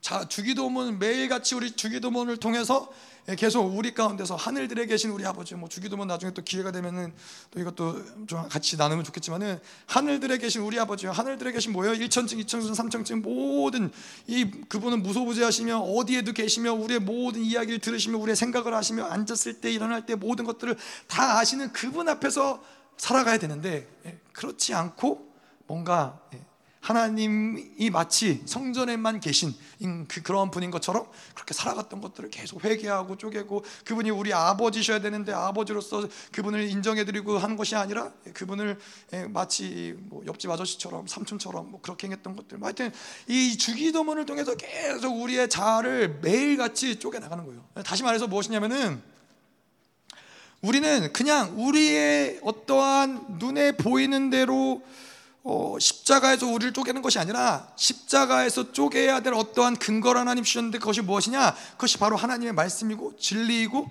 예, 하나님의 어떠한 이 예수 그리스도가 이 복음에서 마, 말씀해 주신 어떤 그런 주기도문, 기도문을 통해서고 쪼개야 되는 어떤 그런 매일같이 십자가를 해서 쪼개야 되는 기준들이 있다는 거예요. 그것이 바로 말씀이라는 거예요. 그래서 진리가 없는 사람들에게 말씀이 진리가 선포되지 않는 교회에서 나를 십자가에서 죽인다. 사실 되게 무의미한 이야기인 게 십자가에서 나를 자아를 죽일 수 있지만은 여전히 나는 나의 방향성이 있거든요. 여전히 나는 이렇게 살아가는 게 맞다라고 그러는데 뭐를 십자가에서 죽이는지, 뭐를 십자가에서 쪼개는지, 철저히 십자가에서 죽이는 나 자아를 쪼개는 것에 근거가 되는 것은 무엇이냐? 하나님의 말씀인 거예요. 말씀 그 진리가 우리에게는 기준이 되어서 그 기준에 부합되지 않은 어떤 어둠들을 계속 자, 자아에 있는 내면에 있는 모든 율법과 더러운 것들을 계속 내려놓고 포기하고 그래서 교회에 말씀이 있다. 교회에 진리가 있다. 그 교회에서 하나님의 말씀이 선포된다. 이것은 이것은 가장 중요한 것이죠. 그 교회에 무엇보다 중요한 것이 하나님의 말씀이 있느냐? 하나님의 진리가 선포되느냐? 이것이 이것이 없으면은 여전히 옛사람으로 살아갈 수 있는 다분히 아무리 많은 기도를 하고 아무리 많은 이 뭐 신앙의 훈련을 한다 한들 여전히 자는 시퍼렇게 살아서 펄펄대기가 쉽다는 얘기죠. 자, 그래서 우리 안에서 이 옛자를 계속해서 십자가에 쪼개는 것 예, 결국에는 계속 우리를 돌아보며 회개하고 옛자를 계속해서 목을 밟고 보혈을 뿌리고 이러한 모든 과정들을 이 통해서 우리가 영광스러운 길을 만들어가는 거잖아요. 근데 이거를 우리가 다른 표현을 하자면은 뭐냐면은 내면의 전쟁을 우리는 하고 있다는 거예요. 내 인격 안에서의 계속해서 끊임없이 전쟁이 일어나고 있다는 거예요. 예, 뭐 옛사람과 새사람이 있다. 뭐 십자가에서 우리를 자아를 쪼개야 된다. 이러한 측면과 내 안에서 내면의 전쟁이 계속 일어나고 있다는 측면이 같은 얘기지만 다른 건 뭐냐면은 우리가 그냥 뭐 옛사람과 새사람을 생각할 때는 마치 우리는 그냥 뭔가 여유가 있는 것처럼 느껴질 수 있어요. 그냥 뭐 옛사람이 올라오면 뭐 밟아주고 뭐 옛사람이 그렇게 뭐 특별하게 반응하지 않으면은 편안 편안할 수 있고 그렇게 생각하는데 그게 아니라 내면의 전쟁이라고 생각하면 다, 이야기가 달라지는 것은 무엇이냐면은 전쟁은 나에게 내가 전쟁을 어, 시작하고 끊고 맺고의 주권이 나에게 있지 않다는 거예요. 원수가 언제든지 전쟁을 걸어오면은 그 전쟁이 되는 거예요. 뭐 우리가 뭐 6.25 때 전쟁 하고 싶어서 전쟁했나요? 예, 북한에서 치고 들어오니까는 전쟁이 시작된 거잖아요. 예, 누군가가 전쟁을 시작하면은 원하든 원지 않든 전쟁은 일어난다는 거예요. 그 전쟁을 내가 방치하고 아, 난 전쟁 안 할래 그러고 있으면은 다 빼앗기는 거예요. 다. 예, 다 땅도 내어주고 사람도 내어주고 주권도 내어주고 다 내어주는 거예요.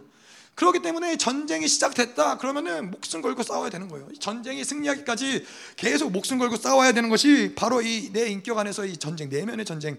그래서 새 사람과 옛, 옛 사람이 그냥 평안한 상태로 평화 조약을 맺고 화평하게 그냥 있는 것이 아니라 이 둘은 계속해서 전쟁 가운데 있다라는 거예요. 그렇기 때문에 제가 말씀드린 대로 계속 시시각각 보혈을 뿌려야 되고 계속해서 뭐 북한도 그러잖아요. 북한도 그렇고 미국도 그렇고 지금 이런 상황 가운데서 북한이 계속해서 뭐 이렇게 미사일 실험을 하는 건 뭐예요? 예, 휴전 가운데 있지만 미사일 계속 실험하는 건 뭐예요? 예, 나 죽지 않았다. 어, 나 건들지 마라. 나 어, 아직도 뭔가 할 수 있다. 이런 걸 계속 공공연하게 드러내는 거예요. 근데 우리도 마찬가지인 거예요. 새 사람으로 살면서 그냥 아무것도 안 하고 퍽퍽 음, 이게 퍼져 있는 것이 아니라 계속해서 새 사람이 예수의 피를 뿌리고 영적 전쟁을 치르고 계속 이 원수를 계속 짓밟아 주면서 조금도 일어날 수 없도록 그 힘을 이미 미리 이렇게 밟아 놓는 거죠. 자, 그래서 이 내 인격 안에서의 전쟁인데 이 전쟁의 어떤 이 큰 틀 안에서의 표현을 하자면 무엇이냐면은 내 인격 안에서 내 나라를 만들 것이냐 아니면 하나님의 나라를 만들 것이냐 네. 이것이 내 인격 안에서 늘 이루어지는 전쟁인 거예요. 어. 내 나라를 만든다라고 하는 것은 무엇이냐면은 내가 왕 되는 거예요. 어. 내가 왕인 근데 뭐 솔직히 뭐 그렇잖아요 우리가 얼마나 많은 사람들이 나는 나라를 만들고 왕이 될 거야 뭐 이런 야망을 품은 사람들이 그런 생각을 하면서 살아가는 사람들이 얼마나 되겠어요 그런데 내 나라를 만들고 내 왕을 내가 왕이 된다라는 것에 드러나는 현상들은 무엇이냐면은 내가 편한 대로 살아가는 거예요. 그냥 내가 쉴 때 쉬고 싶으니까 쉬고, 내가 먹고 싶으니까 먹고, 내가 하고 싶으니까 하고, 내가 자고 싶으니까 자고, 내가 기도하고 싶을 때 기도하고, 기도하기 싫을 때 안 하고, 이러한 모든 것들이 결국에는 내가 왕이라는 거예요. 그 주권이 나한테 있다는 거예요. 그냥 내가 원하는 대로 내 삶을 뭐 즐기고 싶을 때 즐기고 이것은 결국에는 그것은 무엇을 반증하는 거냐면은 내 안에서 내가 왕이 되어서 내 나라를 만들어가고 있다는 것을 이야기하는 거예요.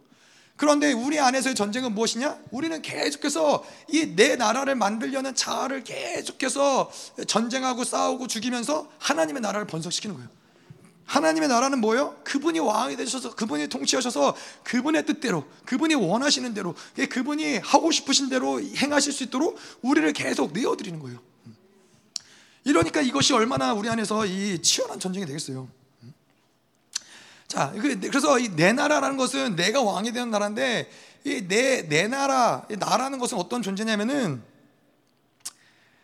뭐 뭐, 우리가 자주 쓰다 보니까는 이게 정겹게 들리기도 하지만은 나라는 존재, 내 나라는 거는 짐승의 나라는 거예요. 우리 짐승 밥 주기도 하고 이러니까는 그렇게 막 어, 밉게 느껴 밉게 느껴지지 않잖아요. 근데 이 내 나라는 건 결국에 짐승의 나라라는 얘기인데 왜 짐승의 나라냐? 우리가 이 우리에게 있는 이 생명이 이 조회 영원한 생명 하나님부터 오신 그 생명이 아닌 생명은 어떻게 창출이 되냐면은 이 육신의 정욕과 안목의 정욕을 통해서 짐승의 생명, 바이유 이게 이 헬라어로 하면 바이유라는 것이 짐승의 생명이라는 거예요. 다시 말해서 이 육신의 정욕은 뭐예요? 내면에 있는 우리 안에 있는 욕구들, 탐욕들 이러한 욕구들과 이것이 더불어서 어떤 것이 같이 맞물려서 이래요? 안목의 정욕, 예, 세상의 모든 더럽고 악하고 추한 것들을 계속 눈으로 받아들이면서 내면에 있는 육신의 정욕과 안목의 정욕이 계속 작용을 하면서 뭘 만들어요? 예, 우리 안에 짐승의 생명을 만든다는 거예요. 그래서 이런 짐승의 생명을 가지고 있는 이 자가 왕이 되어서 다스리는 나라는 어떤 나라다? 짐승의 나라라는 거예요. 음. 그래서 이 세상이라는 것은 결국에는 뭐냐면은 자아가 충만한 사람들, 짐승으로서 짐승의 생명이 충만한 사람들이 이 계속해서 만들어 놓는 이그 이 짐승이 왕이 되어서 통치할 수 있는 모든 시스템을 만들어 놓은 것이 바로 세상이라는 시스템인 거예요. 자, 그래서 하박국을 하박국에서는 악인을 뭐라고 그래요? 자기가 가진 것으로 신을 삼는 자들이 악인이라는 거예요. 뭐 이, 이, 세상 사람들은 이해할 수 없는 말이죠. 예, 내가 갖는 게 뭐가 잘못이야? 내가 소유하는 게 무엇이 잘못이야? 내가 뭐 갖고 싶은 걸 갖는 게 무엇이 잘못이야 라고 얘기하지만 성경에는 무엇을 이야기하느냐? 예, 자기가 가진 것으로 신을 삼는 자. 예, 결국 내 나라를 만드는 자. 이 자라 이러한 자들은 악인이라는 거예요. 근데 무서운 게 뭐냐면은 교회를 다녀도 여전히 그런 사람들이 수두룩하다라는 거예요. 교회를 다녀도 여전히 내 나라 내가 왕이 되어서 자기가 가진 것으로 신을 삼는 사람들이 다분히 많다라는 거예요. 여러분 이 하나님의 무슨 말씀이 무엇인지 아세요? 하나님이 뭐 이 모든 악들을 성경에서 말씀해서 하나님의 모든 이 모든 악들 뭐뭐 뭐 분냄과 무슨 뭐 어, 뭐 저주와 무슨 이런 저 주술과 이런 모든 것들을 쭉 이야기하시면서 이러한 것을 행하는 자들은 하나님의 나라에 들어가기에 합당하지 않다. 근데 뭘 얘기하냐면은 이 모든 것들을 다 하는 것이 아니라 분냄 그 하나만이라도 우리가 온전하게 처리하지 못하면은 하나님의 나라에 들어가기 합당하지 않다라는 거예요. 그래서 이 악인이라고 표현할 때 우리는 이 교회를 다니지만은 여전히 자기가 가진 것으로 힘을 삼는 자들, 여전히 이, 이 자기가 왕 되어서 살아가는 자들이 하나님의 나라에 들어갈 수 있느냐? 예, 되게 어려운 얘기인 것이죠. 이게 뭐그 구원은 그분에게 달린 것이기 때문에 뭐 구원을 받는다 안 받는다 얘기하기는 어렵지만은 이 하나님의 구원이 그렇게 그냥 녹록하다라는 것이 아니라는 거예요. 예. 자. 그래서 이 육신의 질서는 그죠. 육신의 질서 뭐예요? 로마서 8장에 육신대로 살면은 반드시 죽는다. 이거는 질서예요, 질서. 예 자로 살아가면은 뭐가 죽어요? 육신대로 산다가 여러분 죽었어요? 안 죽었잖아요. 여전히 살아 있잖아요. 그렇다고 여러분들은 육신대로 안 살았어요? 그냥 정말 새 사람 100% 충만해서 한 번도 옛 사람으로 살지 않고 그러셨어요? 아니죠. 육신대로 살면 반드시 죽는다는 뭐예요? 뭐가 죽어요? 영이 죽는다라는 거예요. 새 사람이 죽는다라는 거예요. 하나님과 교제할 수 있는 그 모든 교제권이 끊어지고 하나님께 나아갈 수 있는 길이 끊어진다라는 거예요. 그래서 육신대로 살면은 반드시 죽을 수밖에 없다는 거예요. 자, 그래서 이 내면에서의 전쟁이 바로 이 육체, 우리 안에 있는 육체의 소욕과 이 하나님의 나라와 내 나라가 부딪히는 거기도 하지만은 내 안에 있는 육체의 소욕과 성령의 소욕이 계속해서 전쟁을 하는 거예요. 이거는 완전히 반대되는 질서인 거예요. 갈라디아에서 보면은 육체의 소욕은 성령을 거스리고 성령은 육체를 거스리나니 이는 둘이 서로 대적함으로 너희가 원하는 것을 하지 못하게 하려 함이라. 늘 끊임없이 있는 전쟁이 우리 안에서 육체의 소욕과 성령의 소욕이 계속해서 싸우고 있다는 거예요. 아까도 이야기한 대로 이 전쟁은 누가 하나가 죽어야 되는 전쟁인 거예요. 그냥 아이고 힘들어서 난 모르겠다. 이제 전쟁 안 할란다. 하고 한다고 해서 휴전이 되는 전쟁이 아닌 거라는 거예요. 그렇다면은 예, 여러분 그렇다면 이, 이, 지혜로운 건 뭔지 아세요? 예.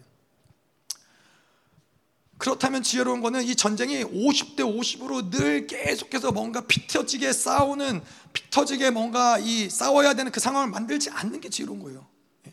계속해서 뭔가 이런 피 터지는 전쟁이 아니라 90대 10, 80대 20 뭔가 완전히 승률을 높여놓은 상태에서 옛사람을 밟아놓은 상태로 있을 때 그나마 우리는 손쉽게 살아갈 수 있는 거예요 예. 늘 뭔가 50대 50 아니면 밀리고 밀려서 뭐 70대 30 이러려면 복귀하려면 더 많은 에너지 더 많은 힘들이 필요하다는 거예요 그래서 한 번 분냄이 우리에게 얼마나 큰 손실인지 몰라요. 한 번 절망하는 것이 우리에게 이런 측면에서는 큰 손실인지 몰라요. 그래서 계속 제가 말씀드린 게 예수의 피를 뿌리라는 거예요. 그 전에 하나님이 예수의 피를 뿌립니다. 절망이 움직이는 것 같다. 뭔가 절망할 일이 생길 것 같다. 뭔가 오늘 뭐 집안 분위기가 어려울 것 같다. 그러면 이미 예수의 피를 계속 뿌리세요. 뿌리면서 하나님이 이 모든 것들 가운데서 하나님이 통치할 수 있도록 세 사람 빠르, 이 바라보는 속도를 더 빠르게 더 집중해서 그분을 계속 바라보는 상태를 유지하는 거예요. 자, 그래서 이, 이 이러한 내면의 전쟁의 특징은 마치 누가 누가 이 전쟁을 대신해 줄 수 없는 거예요. 이 전쟁의 특징은 마치 이 백두산 호랑이와 단둘이서 이 방에 있는 것처럼 단도를 하나 쥐고서는 네가 죽든지 내가 죽든지 누가 하나 죽는 거지라고 이 이 곤고한 심령으로 사도 바울이 이야기한 것처럼 곤고한 심령으로 누가 죽든지 결판을 봐야 되는 전쟁이라는 거죠. 절대로 이것을 뭐 누군가 대신해 줄 수 없고 이걸 널널하게 가져갈 수 없다는 거예요. 예. 아무리 뭐 대열방교회 본부에 있다 한들 내 안에서 이루어지는 내면의 전쟁을 내가 싸우지 않고서는 내가 뭔가 이 세 사람의 분량을 늘리지 않고서는 예, 그것이 가능하지 않다는 거예요. 예. 이야기했지만 뭐 은혜를 받을 수 있어요. 하나님 부어주시는 전적인 은혜와 하나님 성령께서 일하심을 통하여서 하나님의 임재를 통하여서 뭔가 치유를 받고 축사를 받고 다 좋은데 다 좋은데 이거는 사실은 본질은 아닌 거예요. 치유를 받고 축사를 하고 뭐 이러한 모든 것들을 통해서 우리가 믿음이 성장하기도 하지만은 궁극적으로 하나님을 향해서 가고자 하는 방향성이 정해진 자들, 이, 이 곤고한 전쟁 가운데 승리하고자 갈망하는 자들에게 이것이 도움이 되는 것이지 내가 이것을 싸울 의지가 없는 자들에게 백날 치유해보고 백날 축사해봐야 사실 이것들은 그렇게 큰 의미가 있는 것들은 아니라는 것이죠. 그래서 사실은 뭐 이 그런 사람들 많잖아요. 뭐 내가 이 병만 치유되면은 나는 평생을 하나님을 섬길 것이다. 그렇게 되나요? 아니라는 거예요. 병이 치유되는 게 목적인 사람들은 병이 치유되면 어떻게 돼요? 그럼 하나님 안 믿어요. 예. 이미 이미 얻었는데 내가 목적을 삼은 게 얻었는데 뭐하러 굳이 하나님 믿어요. 그래서 하나님 아닌 다른 것을 목적으로 삼는 신앙생활은 위험하다는 거예요. 하나님을 통해서 하나님을 이용해서 뭔가를 얻으려고 하는 이러한 신앙생활은 반드시 하나님을 배신하는 시간이 온다는 거예요. 그런데 하나님의 놀라운 축복은 뭐예요? 그러한 사람들의 기도를 안 들어주신다는 거죠. 그게 그게 하나님의 축복인 거예요. 그게 하나님의 지혜인 거예요. 하나님이 치유해 주실 것처럼 하면서 끌고 가면서 그게 또 하나님이 일하시는 방법인 것이죠. 아브라함과 마찬가지죠. 아들을 줄 것처럼 하면서 수십 년에 걸렸지만은 결국엔 뭐예요? 내면의 모든 불신앙들, 내면의 모든 더러운 것들이 다 해결되고 나니까는 비로소 하나님이 아들을 주시고 또 아들을 통해서 더이 이 안식에까지 들어갈 수 있는 모든 과정들을 하나님이 만드시는 것이죠. 자, 그래서 이, 이 영적 전쟁의 이 내면의 전쟁의 성패는 어디에 달려 있느냐? 예, 바로 이, 이것이 우리가 할 수 있는 것이 아니라 은혜 가운데 하나님이 모든 이 원수들을 옛자를 죽일 수 있는 능력과 권세를 이미 우리 안에 주셨다라는 것을 믿는 데서부터 시작하는 거예요. 이 전쟁은 분명히 곤고하고 어려운 전쟁이긴 하지만은 이 전쟁은 반드시 승리하는 전쟁이라는 걸 믿는 거예요. 이 전쟁의 성패는 또 뭐예요? 영적 전쟁에 나태하거나 게으르지만 않고 교만하지만 않으면은 포기하지만 않으면은 이 전쟁은 승리한다. 아멘. 이것이 중요한 거예요. 제가 예전에 목사님이 청년들에게 그런 얘기를 진짜 많이 했어요. 너희들은 게으르지만 않으면 된다. 영적인 게으름만 피하면 된다. 어, 그러면은 너희들은 다 하나님의 일하시 이루실 것도 다 이룰 수 있다. 영적 게으르지 영적으로 게으르지만 않으면 된다. 제가 그 말씀을 듣고서는 아무리 곰곰이 생각을 해도 야, 이 청년들에게 제일 어려운 얘기인데 목사님은 그것만 안 하면 된다 마치 이것만 되게 쉬운 것처럼 얘기하시는데 아 영적 게으름에서 헤어나오는 게 제일 어려운 얘기 같은데 예, 청년들을 보면은 불가능한 얘기 같은 거예요. 이 세상에 푹 빠져가지고 영적으로 게으르지 않는다라는 게 근데 그래서 이게 근데 왜 청년들에게 자꾸 게으르지만 않으면 된다 게으르지만 않으면 된다 오히려 청년들은 그런 얘기를 들으면서 좌절하는 거죠. 하, 제일 어려운데 내 인생에 나는 여러분들도 뭐 요 즘 요즘 시대 뭐 자녀를 가지고 계신 분들은 아시겠지만은 얼마나 요즘 청년들이 게으르고 무기력하고 그래요. 그냥 예. 그런데 목사님은 게으르지만 않으면 된다. 그것만 안 하면 그것만 아니면은 다 성장할 수 있다. 다 할 수 있다. 다 이룰 수 있다. 근데 이 왜 목사님이 그렇게 얘기하시느냐? 영적 게으름이 란 그런 거죠. 제가 보니까 그런 거예요. 영적 게으름이라는 게 마치 그런 거죠. 이 아주 재능이 탁월한 운동 선수가 있어요. 정말 재능이 너무 타고났어. 뭐 예를 들어서 뭐 축구 선수인데 엄마도 축구 선수, 아빠도 세계적인 축구 선수. 놀라운 축구 선수의 유전자를 가져서 정말로 축구를 잘하고 그 축구 선수를 또 모든 뭐 이런 여러 가지 큰 회사들에서 이 사람이 좋은 선수가 될 수 있도록 다 후원해주고 재정적인 후원과 모든 좋은 리더들과 다 후원해 줬는데 예, 훈련만 나와라. 너는 어, 훈련만 나오면은 세계적인 선수가 될 수 있다. 근데 그걸 안 하는 거예요. 그러면 얼마나 답답하겠어요. 예? 아니 재능도 있어, 후원도 받았어, 뭐, 뭐, 뭐 좋은 유전자도 있어, 다 됐는데 훈련만 하루에 한 시간 훈련만 나와라. 근데 그걸 안 하는 거서 그걸 안 해서 세계적인 축구 선수가 안 되면 얼마나 안타깝겠어요. 근데 목사님이 보실 때 하나님이 보실 때 우리가 그런 거예요. 하나님이 다 주셨어. 하나님이 여덟 가지 복도 주시고 하나님이 모든 걸 다 이루시고 우리 안에 능력도 주시고 다 행하시고 승리할 수 있는 모든 조건을 다 이루어 주고 다 만드시고 다 주셨는데 게을러서 못한다 이러면은 속이 터지는 거죠. 속이 터져요. 아니 정말 어떤 사람들은 그렇잖아요. 운동선수 중에서 정말 가난하고 재능도 없지만은 어떻게든 해보려고 막, 막 밤낮 노력하고 밤낮 막 안 되는 것들 해보려고 밤낮 막 했던 것도 하고 했던 것도 하고 반복적으로 훈련하고 막 그러면서 해도 안 되는 사람도 있단 말이에요. 근데 다 가졌는데 한 시간 훈련 안에서 망한다. 정말 안타까운 것이죠. 네, 맞아요. 근데 우리에겐 그런 것이죠. 이 전쟁에서 승리하는 비결은 무엇이냐? 게으르지만 않으면 된다. 하나님이 이미 다 주셨다. 자, 그래서 게으르지 않다라는 게 뭐예요? 예, 뭐 기도 오래 해, 기도 시간에 나오셔서 기도 오래 하고 뭐 말씀 성경 성경도 많이 하고 이런 거예요? 아, 물론 뭐 그것도 한 부분일 수 있지만 그게 아니라 아까도 이야기한 대로 계속 옛사람과 새사람의 내면의 전쟁이 있다는 걸 인지하라는 거예요. 그거에 그 생각을 인지하는 거에서 밀리지 말라는 거예요. 내가 그냥 세상에 푹 빠져서 세상에 주는 것을 먹고 세상이 원하는 대로 살아가는 것이 아니라 아, 지금도 사탄은 세큐를 통해서 나를 죽이려고 하는구나. 이거를 인지해서 계속 옛, 옛사람 가운데 예수의 피를 뿌리고 내 올라오는 혈기 가운데 예수의 피를 뿌리고 짜증 가운데 예수의 피를 뿌리고 계속 내 안에서 모든 판단과 사고 가운데 예수의 피를 뿌리고 이거를 게을 리 하지 말라는 거예요. 이거를 게을리하지 않고 그럴 때마다 어떻게 해요? 예수를 바라보는 거예요. 하나님을 바라보는 거예요. 그거를 빠른 스피드로 계속 그분을 바라보고 있는 상태를 유지하라는 거예요. 어렵지 않죠? 어려우세요? 어렵지 않습니다, 여러분. 제가 보니까는 어렵지 않은 것 같은데 어렵나? 음, 어렵지 않습니다, 여러분. 왜냐하면은 그것마저도 그것마저도 하나님 우리가 오늘 후반부에서도 말씀 보겠지만은 그것마저도 사실 하나님이 하나님이 진짜 선하신 하나님이에요. 하나님을 바라볼 수 있는 은혜를 공급하신다라니까요. 하나님으로 하나님으로만 살 수 있는 그런 모든 상황과 환경을 만드신다. 그래서 고난이 와도 우리에게 고난이 유익인 거예요. 고난을 통해서 내가 하나님을 바라본다. 그것도 하나님이 일하시는 거예요. 자, 그래서 이러한 이 교회가 교회 방향성이 뭐예요? 교회는 뭐 어떻게 영광스러운 교회를 세우기 위해서는 내면의 전쟁을 계속 우리의 자아를 십자가에 못 박으면서 내면의 전쟁을 계속 치르면서 예, 계속 이 회개의 과정을 통과해서 가면서 영광스러운 교회가 만들어지는 거기 때문에 교회가 해야 될 입장은 뭐예요? 교회가 목사인 저로서 제가 해야 될 입장은 뭐예요? 교회로서 계속 회개할 수 있는 하나님의 말씀을 선포해야 된다는 거예요. 회개를 통한 회개를 선포하는 교회가 진짜 교회라는 거예요. 예, 요즘엔 정말로 너무나 많은 교회들이 회개를 이야기하지 않아요. 죄를 이야기하지 않아요.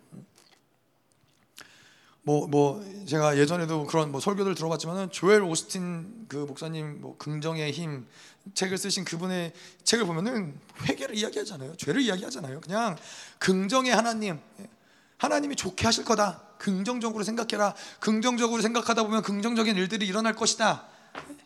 그런 교회들이 수두룩해요. 예, 남미에서 목사님 이야기를 들어보니까 남미에서 뭐 그 헤라르도 목사님이나 저희 예전에 그분이 저희 아프리카 갔을 때 그분이 저희 한국에 있는 집에 그분이 있었어요. 1년 동안 계셨거든요. 근데 그분이 얘기하신 게 남미에서 자기는 평생 동안 신앙생활 하면서 회개하라고 얘기하는 교회를 가본 적이 없, 들어본 적이 없대요. 그만큼 회개의 말씀이 사라지고 있어요. 왜 회개의 말씀이 사라져요? 회개의 진정한 의미를 잃어가고 있기 때문에 그렇고 이 죄를 죄, 죄, 죄를 지적당하는 것에 대한 수치, 죄를 직면하는 것에 대한 무게감, 이런 것들을 교회가 성도들에게 주고 싶지 않은 거예요. 다시 말해서 성도들을 어렵게 하고 싶지 않은 거예요. 성도들을 어렵게 함으로써 성도들이 떠나다, 떠나는 것을 원하지 않는 거예요. 그러다 보니까는 어떻게 해요? 귀에 즐거운 이야기들, 듣기 좋은 이야기들, 이러한 이야기들을 계속 교회에서 하다 보니까는 교회는 누구의 교회가 돼요? 장로교가 되고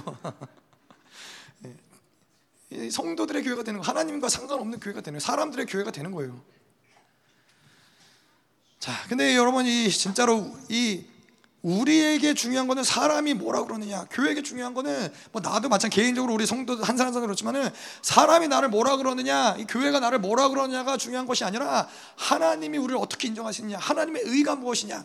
교회는 이것에 목숨을 거는 거예요. 자, 그래서 이 우리는 하나님의 의를 어떻게 받아요?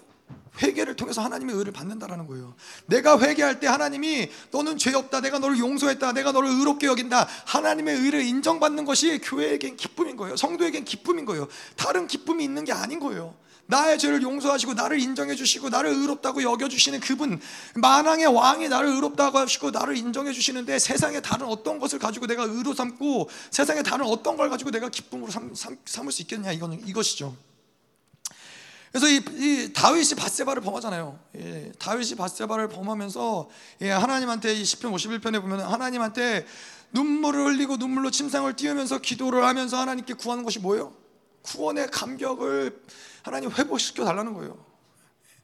왕권을 회복시켜 달라, 나의 어떤 명예를 지켜 달라 이런 것이 아니라 하나님 구원의 감격을 회복시켜 달라. 하나님 당신의 다시 나를 의롭다고 인정해 주시는 하나님이 의롭다고 인정해 주신 건 뭐냐면은 하나님이 그냥 뭐 어떠한 죄인에게 그래 넌 죄 없다가 아니라 하나님의 의인에게는 하나님의 바로 옆에 하나님의 앞에 설 수 있는 그 어떤 은혜의 특권이 의의 특권을 주어지는 거예요. 그러니까 가위세계는 하나님이 느껴지지 않는 것, 하나님이 옆에 있지 않는 것 같은 이 답답한 마음을 견딜 수가 없는 거예요. 그렇기 때문에 구원의 감격을 회복시켜 달라는 거예요. 구원의 감격, 하나님이 나를 구원하셨고 나를 사랑하셨고 나를 위해 이 땅에 오셨고 지금도 나와 함께 하시고 나에게 속삭이시고 나에게 말씀하시는 그 감격을 잃고서는 나는 살 수 없다라는 것이 다윗의 고백인 거예요. 근데 이 하나님 앞에 회개하여 의롭다함을 입은 다윗의 이 마음은 뭐예요? 내가 이 죄를 모든 세상 사람들 가운데 죄를 알리는 것이 세상 사람들은 수치예요. 나의 죄를 알리는 것은 수치예요. 근데 다윗은 뭐예요? 이, 이 나의 죄를 알리면서 내가 이러한 죄를 지었지만 하나님이 나를 용서하셨다. 하나님이 나를 의롭다 하신다. 다윗은 그것이 기쁨인 거예요. 그래서 다윗의 초점은 수치에 있지 않아요. 아, 내가 얼마나 죄를 지었고 이 수치스럽고 아, 이 죄가 드러나는 것이 얼마나 부끄럽고 이것이 아니라 이러한 죄를 지었는데 하나님이 나를 사랑하셔서 나를 의롭게 여기신다. 내 나의 눈물을 받으시고 나의 회개를 들으시고 주님이 나를 의롭게 여기신다. 나는 그 일을 받은 사람이다. 나는 그 용서함을 받은 사람이다. 이것이 다윗에게는 기쁨이고 자랑인 거예요. 참, 이 다윗이 얼마나 위대한 물론 다윗을 위대하게 만든 하나님은 위대한 것이지만은 얼마나 위대해요. 의의 감격이 얼마나 크면 예? 자기에게 용서함 받은 그 기쁨이 얼마나 크면은 자기의 죄를 백성에게 고하고 자기의 죄를 사람들에게 고하면서 예? 그것이 문제가 되지 않는 거예요. 하나님도 문제 삼지 않는데 우리는 우리는 그렇지 않잖아요. 우리는 예? 우리는 그렇지 않잖아요. 저도 가끔 그러지만은 가끔씩 이제 저희 사모가 어? 막 사람들 많은 데서 제 흉을 본다. 뭐 그런 적 거의 없어요. 절대 그러지 않는데 제 흉을 본다. 그러면은 막 싫은 거예요. 아, 그게 사실임에도 불구하고 사실임에도 불구하고 싫은 거예요. 인간의 어떤 심리가 그렇잖아요. 나의 수치를 드러내고 나의 어떤 걸 드러내고 이런 것들이 뭐 기분 좋을 사람은 없잖아요. 근데 하나님의 의를 받은 사람들은 그게 문제가 안 된다는 거예요. 아, 그게 무슨 상관이에요? 아니 저 사람이 나를 어떻게 생각하는지가 도대체 무슨 상관이에요? 수십만 수백만의 사람들이 나를 오해하고 나를 이상하게 생각하는데 그게 무슨 상관이에요? 하나님이 나를 옳게 여기시는데 하나님이 나를 의롭다 여기시는데 그것 때문에 절망할 이유가 뭐가 있고 그것 때문에 속상할 이유가 뭐가 있어요? 예. 하나님의 의를 인정하심 받지 못한 것이죠. 예. 그래서 다윗은 멋있는 사람인 것이죠. 그래서 우리는 뭐 교회가 교회가 뭐 지금도 그렇지만 교회가 더 어, 온전하게 세워갈수록 계속 하나님의 영이 더 강력하게 운행할수록 교회 특징은 무엇이냐? 죄를 고백, 아, 죄를 들춰내는 거예요. 죄를 뭐라 하죠? 이 고발하는 거죠. 뭐 고발한다는 표현 좀 그렇죠. 서로의 죄를 고하는 거죠. 서로가 서로에게 죄를 고하는 거예요. 나의 죄를 고하기도 하지만은 야, 너 그거 죄야. 너 그렇게 하면 안 돼. 그렇게 이야기할 수 있어야 된다는 거예요.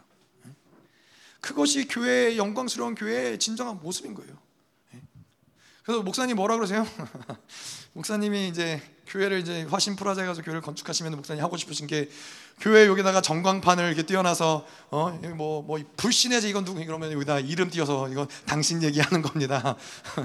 누구 누구 집사님 들으세요. 뭐, 뭐 이렇게 하고 싶으시다고. 이 야고보서의 얘기처럼 서로에게 제 형제의 죄를 서로가 서로에게 고할 수 있는 투명한 교회가 되는 것이 왜냐하면 이게 문제가 아니거든요. 하나님이 우리의 죄를 용서하셨고 서로가 하나님의 죄를 용서하셨는데 내가 용서하지 않으면 그게 내가 문제인 것이죠. 예, 하나님이 그걸 수치로 여기지 않는데 내가 그걸 수치로 여, 다른 저 사람 아, 저 사람 왜 이렇게 수치스러워라고 여긴다면 그 사람이 문제인가 되는 것이죠. 하나님의 교회는 투명해야 된다는 거예요. 제가 보니까는 저희 교회는 투명한 것 같아요. 예, 그냥 예, 서로의 죄를 잘 고발. 이게 모이면은 남편의 이야기도 하고 아내 이야기도 하고 일단은 투명한 건 좋은 거예요. 투명하지 않고서는 뭔가 해결할래 해결할 수 없고 예, 갈 길이 뭔데 일단 투명한 건 좋은 거예요. 예, 일단 마음을 드러내야 뭐가 되든 되는 거예요. 아멘. 네, 좋습니다. 그래서 아멘. 자. 자, 예, 쭉 봤는데요. 그래서 어쨌건 1절로 들어갈게요. 뭐 지금 서론은 아니에요. 서론 아니고 서론이 아니라 이 중요한 핵심들을 쭉 훑은 거고 1절부터는 그냥 쭉쭉쭉 나가는 거예요. 예. 결국에 이 뭐 허물과 죄로 죽었다. 뭐 2절 2절에 세상의 풍조 공중의 권세자 분자 다 결국엔 뭐예요? 자아를 죽이면 된다는 얘기예요. 자, 그래서 1절 볼게요. 그는 허물과 죄로 죽었던 너희를 살리셨도다. 자, 그래서 이 허물과 죄, 허물은 무엇이냐 얘기하는 거냐면은 원어로 보자면은 넘어졌다라는 뜻인 거예요. 그래서 마치 베드로가 하나님 예수 그리스도를 계속 바라보면서 나아가다가 예수, 예수를 보지 않으니까 물에 빠진 것처럼 예, 허물은 넘어졌다는 뜻인 거예요. 하나님께 새 사람으로서 계속 하나님을 바라봐야 되는데 바라보지 않는 상태가 되어서 넘어진 상태. 그것을 바로 허물이라고 그러는 거예요. 예, 죄는 뭐예요? 죄라는 것은 우리가 잘 알죠. 하말티아라고 관역에서 벗어났다. 예, 관역에서 벗어났다라는 것은 하나님을 향해서 우리의 방향성이 벗어났다는 거예요. 또한 반대로 이야기하자면은 하나님이 나를 향하여 가지고 계신 그 목적과 방향성에 대해서 벗어났다는 거예요. 여러분 이 죄에 대해서 규정하는 것들이 계속 더 깊어져야 되는 거예요. 다시 말해서 그냥 이 세상에서 말하는 유명한 죄가 죄구나. 그래서 나는 죄를 안 졌어. 이게 아니라 오늘 하루를 살면서도 하나님이 나를 향한 계획에서 내가 벗어났다. 그건 죄인 거예요. 내가 오늘 하루를 살면서 하나님을 향한 방향성이 흐트러졌다. 그건 죄인 거예요. 그것이 죄의 규정, 죄의 정인 거예요. 아까도 얘기한 대로 하나님이 나를 향한 얼마나 많은 수없이 많은 생각들을 가지고 계시는데 그분을 향한 방향성이 어긋나니까는 나를 향한 수없이 많은 생각들이 다 뭐 소위 말해서 낙태되는 거예요. 그렇잖아요. 지금 하나님이 지금 이 순간 내가 하나님 하나님이 나에게 하기 원하시는 것이 있어요. 지금 이 순간 하나님이 나를 통해서 저 사람에게 전달하고자 하는 하나님 말씀이 있을 수 있어요. 근데 내가 하나님을 바라보지 않음으로써 하나님의 그 사람을 향한 계획은 낙태되는 거예요. 이것을 죄라고 우리는 이야기한다는 것이죠. 자, 2절 볼게요. 그때 너희는 그 가운데서 행하여 이 세상 풍조를 따르고 공중의 권세 잡은 자를 따랐으니 곧 지금의 불순종의 아들들 가운데 역사는 영이라. 자, 이 육체 자아로 살아가는 우리에게 있어서 세상의 풍조를 따라가는 것은 굉장히 자연스러운 일이에요. 아까도 이야기했지만은 마치 이 사르크를 가진 존재는 이 세상을 계속 끌어당길 수밖에 없는 것처럼 육체, 육체와 자아로 살아가는 사람은 세상의 풍조를 그냥 따라가는 거예요. 우리 그렇잖아요. 뭐 그냥 뭐 교회를 다니기 전까지 어, 뭐 우리가 그냥 세상에서 태어나면은 학교를 가야 되니까 학교를 가는 거고 뭐 뭘 배워야 되니까 배운 배우는 거고 돈을 벌어야 사니까 돈을 버는 거고 뭐 결혼을 해야 되는 이게 모든 것들이 그냥 세상의 풍조인 거예요. 이런 것들이 그냥 아무런 의심 없이 아무런 고민 없이 그냥 놓여진 길을 따라서 우리는 살아가게 되는 것이죠. 그래서 세상의 풍조를 따르는 것인데 세상의 아 잠깐 그거 얘기하기 전에 그래서 이, 이 바벨론의 시스템이란 건 그런 거예요. 제가 얘기했나 모르겠는데 좀 재미난 얘기가 예전에 제가 이 얘기했으면 안 해도 되는데 그 시흥에 보면은 시흥에 가면은 이마트가 있어요. 이마트가 있는데 이마트가 되게 재밌는 게 뭐 다 이마트가 모든 게 다 그런지 모르겠어요. 저 이마트 뭐 그렇게 많이 안 가봐서. 근데 이 시흥에 있는 이마트를 가면은 재미난 건 뭐냐면은 거기가 뭐 한 6층 건물인가 그래요. 근데 건물이 6층인가 그런데 4층까지는 매장이고 5층, 6층 그리고 7층인가까지가 주차장이에요. 재미난 건 뭐냐면은 엘리베이터가 있어요. 에스컬레이터가 있고. 근데 엘리베이터가 1층에서 2층도 가고 3층도 가고 4층도 가면 좋은데 1층에서 4층까지 가는 것밖에 없어요.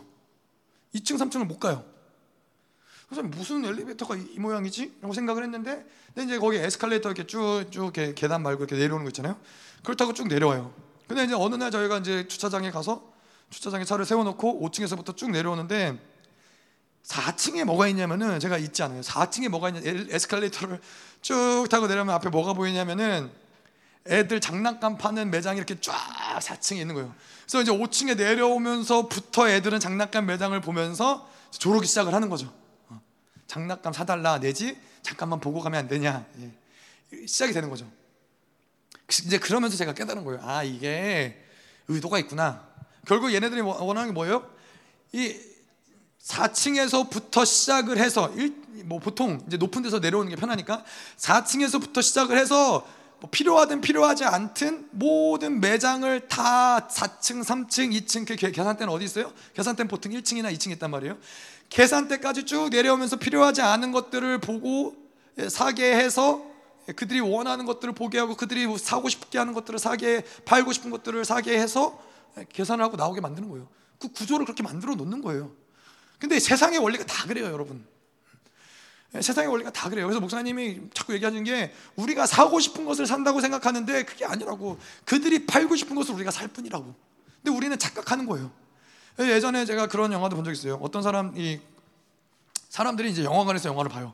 영화관에서 영화를 쭉 보는데 무슨 실험을 했냐면은 아까도 얘기 스탑 모션 영화가 이 커트 커트가 쭉 연결되면서 돌아가면서 영화가 쭉이 모션이 만들어지는 거잖아요. 근데 그 눈으로 인지할 수 없는 커트 커트 뭐 이제 한 10커트, 15커트마다 이제 코카콜라 사진을 놓은 거예요. 사람들이 영화를 볼 때는 콜라가 있는지 없는지 몰라요. 안 보이니까 순식간에 지나가니까 정말로. 그런데 영화를 다 마치고 어떻게 해요? 사람들이 제가 기억하기로는 80%인가의 사람들이 영화를 보고 나서 콜라를 사러 갔다는 거예요. 무의식 가운데 콜라가 계속 박혀 있는 거예요. 여러분들이 세상이 돌아가는 게 다 그렇게 돌아가요. 세상에서 뭐 우리가 뭐 영화를 보든 드라마를 보든 음악을 듣든 그냥 듣는 게 아니라 그들이 듣고 싶어 하는 메시지를 듣는 거예요. 뭐 그 안에 그 안에 무슨 메시지가 됐는지 사실 우리가 모르는 것조차도 우리가 코카콜라 인지하고 봤어요? 아니잖아요.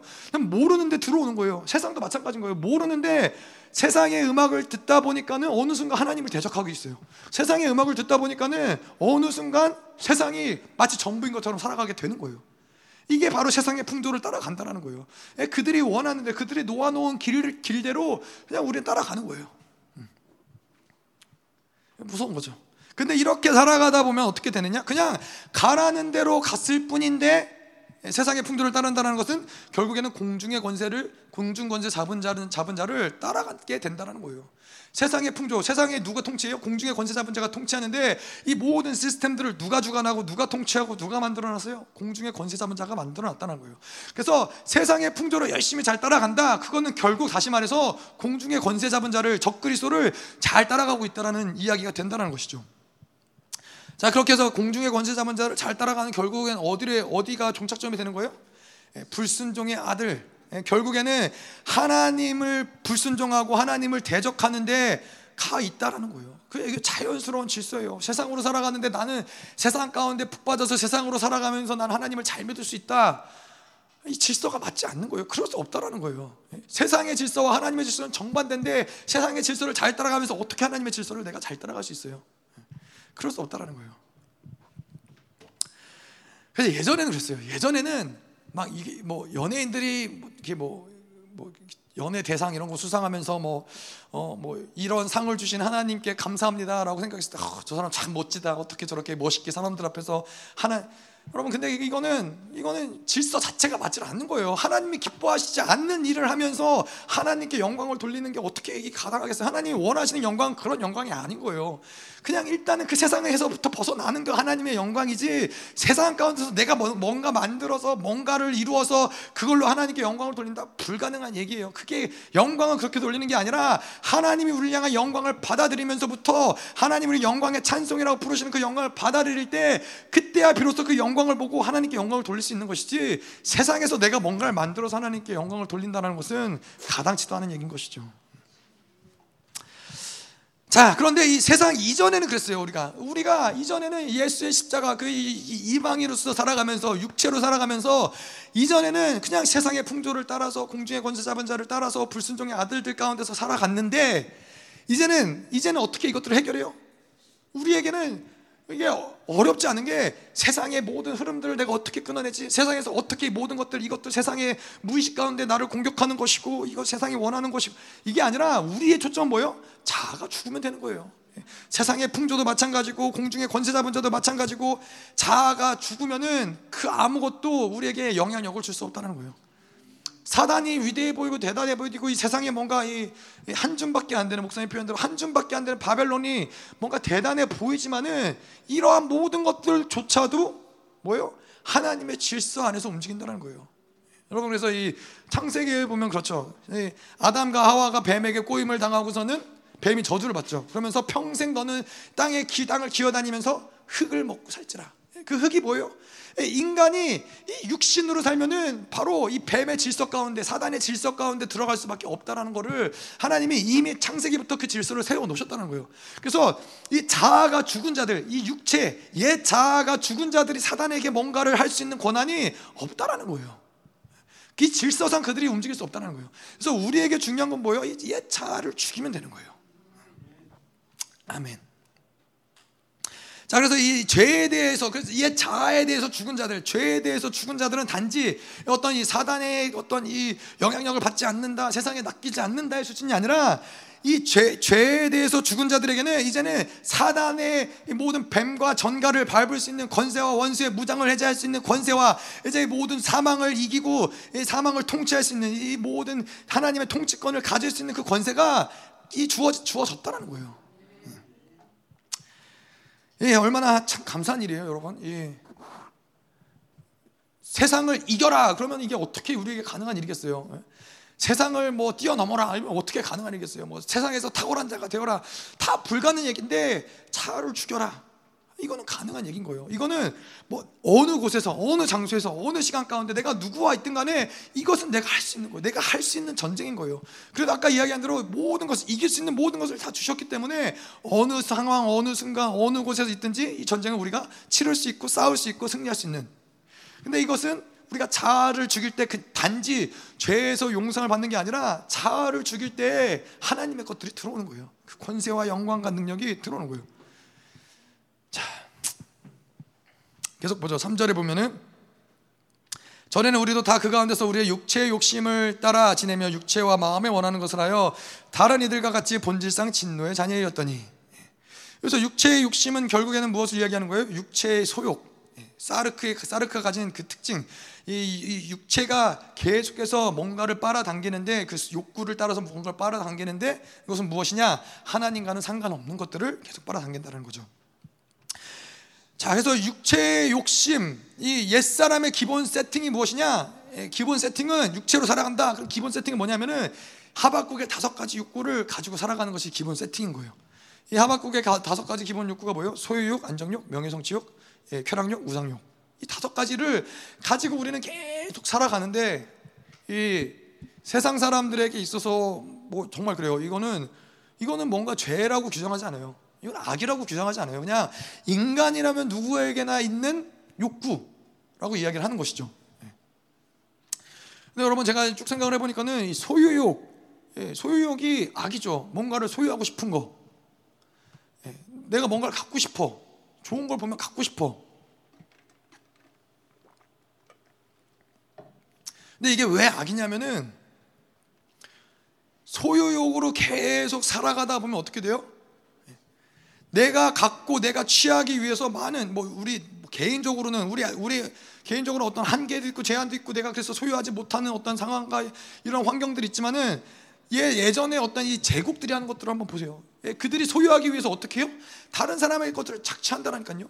다른 사람의 것을 만, 내가 빼앗기 위해서 그 사람들을 죽이기도 하고 그 사람들을 뭐 짓밟기도 하고 뭐 이러한 것들이 결국에 어디서부터 시작이 되느냐? 내가 갖고 싶은 욕구. 내가 소유하고 싶은 욕구가 어디까지 가요? 사람들을 죽이는 데까지 간다는 거예요. 안정욕은 뭐예요? 안정욕도 마찬가지인 거예요. 안정욕도 아 그냥 나는 좀 편하게 하고 싶, 편하게 입고 싶어. 그냥 좀좀 편하게 잘 먹고 잘 살고 싶어. 그냥 안정적으로 살고 싶어. 이게 뭐 세상 사람들은 욕, 뭐 악이라고 생각을 하지 않죠. 근데 이 안정욕이 계속해서 잘하고 잘하다 보면 어떻게 돼요? 이 소유욕과 마찬가지로 이 소유욕과 함께 흘러가면서 내가 가진 것들을 자꾸 지키는 힘들을 키워낸다라니까요. 내가 편안하기 위해서, 내가 안전하기 위해서 자꾸 이것을 지켜내는 힘들을 만들어내요. 그래서 소유욕, 내가 계속 뭔가를 착취하고 뭔가를 빼앗고 얻어낸 것들이 커지면 커질수록 어떻게 돼요? 안정욕은 커져요. 이것을 지키려고 하는 악들은 힘들은 점점 점점 더 커지면서 계속해서 더 높은 성을 쌓아야 되고 더 높은 하나님 하나님이 원하시는 삶과는 정 반대되는 삶을 살아갈 뿐만 아니라 이것을 안전하게 지키려면 어떻게 해요? 나의 왕권을 안전하게 유지되면 어떻게 해요? 예? 다 죽여야 돼요. 다. 다 불안한 거예요. 쟤도 쟤도 나의 왕권을 침탈할 것 같고, 쟤도 나의 왕권을 넘볼 것 같고, 그럼 다 죽이는 거예요. 이게 안정력이 사람들을 다 결국에는 거기까지 이끌어 가는 것이 바로 안정력인 거예요. 그래서 여러분 우리 우리도 그렇잖아요. 뭐 실질적인 예로 내가 뭔가 힘들고 피곤한데 뭐 예를 들어서 뭐 제가 아무리 아이들을 사랑한다고 해도 아이들을 사랑하는 마음보다는 내 몸이 쉬고 싶은 욕구가 때로는 더 크게 올라오잖아요. 이게 참 어렵잖아요. 근데 이게 악이라는 걸 봐야 된다는 거예요. 이게 아이들을 사랑하는 것이 본질상 질서상 맞는 건데도 불구하고 내 안에서 나의 편안함을 누리고 싶은 걸 누군가 깨뜨렸다. 그러면 이게 아, 힘든 거예요. 견디기 어려운 거예요. 우리는 이걸 악이라고 생각 안 하죠. 내가 힘드니까 아, 나 좀 쉬자. 나 좀 편하게 있자. 근데 그것이 바로 이 안정력에서 나오는 우리 안에서 육체의 욕구들에서 나오는 움직이는 힘들이라는 거예요. 예? 예수님은 보세요. 예수님은 머리를 둘 곳 없이 그분은 이 땅에서 그렇게 지내셨어요. 목사님이 얘기하신 명언이 뭐예요? 이 땅에서는 편하기를 생각하지 말라고. 그게 진린 거예요. 근데 우리의 안정력은 뭐예요? 어떻게 하면 조금이라도 더 쉴까? 어떻게 하면 조금이라도 더 편할까? 몸이 조금만 아파도 아, 몸이 제가 그러거든요. 몸이 조금만 아파도 아, 왜 이렇게 몸이 아프지? 아, 왜 이렇게 힘들지? 아, 오늘 좀 쉬어야 되나? 그게 근본적으로 우리 안에서 움직이는 안정력의 욕구라는 것이죠. 뭐 명예 정치고 말할 것도 없죠. 계속 이 나 이 우리 안에 욕들은 욕구들은 계속 그렇게 가는 거예요. 아, 악은 그렇게 가는 거예요. 내 이름을 더 높이고 싶고 더 높게 하고 싶고 그래서 결국은 어떻게 돼 우상욕까지 이, 결국에는 뭐 쾌락욕도 마찬가지고 쾌락욕은 계속 멈추 쾌락욕이 멈출 것 같은데 안 멈춰요, 여러분. 음, 음. 쾌락욕이 뭐냐면 내가 즐기고 싶은 거, 내가 맛있는 거 먹고 싶고 좋은 거 먹고 싶고 뭐 또 뭐 뭐 여러 가지 쾌락을 즐기고 싶은 것들이 그냥 아 이 정도 하면 만족해. 뭐 세상 이 정도 즐겼으면 만족해. 아, 뭐 영화 좀 몇 개 봤으면 이제 아 이제 됐다라고 생각하지만은 그렇지 않아요. 그래서 저희 그래서 요즘에 깜짝 놀라는 게 그런 거예요. 이 세상 사람들을 보면은 뭐 요즘에는 영화 이런 것들 TV를 뭐 이렇게 뭐라 그러죠? 이 구독해서 본다 그러더라고요. 뭐뭐 넷플릭스나 뭐 하여튼 뭐 여러 가지 뭐 디즈니 하여튼 뭐 여러 가지가 많이 있대요. 그러면은 예, 뭐 예전에 우리 뭐 제가 어렸을 때는 이제 케이블 TV가 있었거든요. 그래서 케이블 TV도 예전에 뭐 딱 6시, 5시 TV 시작했다가 12시 땡 하면 애국가 나오고 이제 TV 끝나잖아요. 근데 케이블만 해도 24시간 TV가 계속 나와요. 근데 이제 넷플릭스는 이제 24시간 TV가 나올 뿐만 아니라 자기가 원하는 것을 자기가 원하는 시간에 자기가 골라서 볼 수 있는 거예요. 그런데 이 사람들의 악은 뭐냐면은 무서운 건 무서운 건 뭐냐면은 그걸 하나를 보지 않고 하나를 구독하는 게 아니라 하나, 두 개, 세 개를 구독하는 거예요. 어, 이해가 안 되는 거죠. 아니 뭐 그렇게까지 돈을 투자해가면서 그렇게까지 그걸 봐야 되나? 근데 그거는 만족함이 없는 거예요. 그래서 더 큰 쾌락, 더 큰 쾌락을 더 극단적인, 더 극적인 어떤 이런 쾌락은 욕구는 계속 누릴수록 더 커질 수밖에 없는 거예요. 그래서 담배 피는 사람은 마, 뭐 마약 뭐, 죠 대마초 하고 싶고 뭐 물론 우리나라에서 그런 게 안 되니까. 근데 미국은 대마초가 합법적으로 가능한 나라들이 주들이 있거든요. 그러면은 담배 피다 보면은 대마초 어렵지 않아요. 대마초 피다 보면은 마약 어렵지 않아요. 마치 대마초는 건강에 건강에 뭐 이렇게 이론 안 좋은 게 없기 때문에 뭐 해도 괜찮다라고 이야기하지만은 결국에는 다 인간을 중독시키면서 쾌락욕에 빠지게 만들고 중독시키면서 헤어나오지 못하게 만드는 것이 바로 이 쾌락욕인 거예요. 예. 예, 그리고 또 이 우상욕도 그렇죠. 이 명예 성취욕 계속 자기의 이름을 높이다 보면 어디까지 가요? 자기의 우상을 세우는 데까지 가는 거예요. 이 뭐 우리에게 자기 우상, 자기 욕구를 신격화시키는 어떤 자기 우상이지만 이전의 시대, 이 제국 시대에는 왕들이 그래서 뭐예요?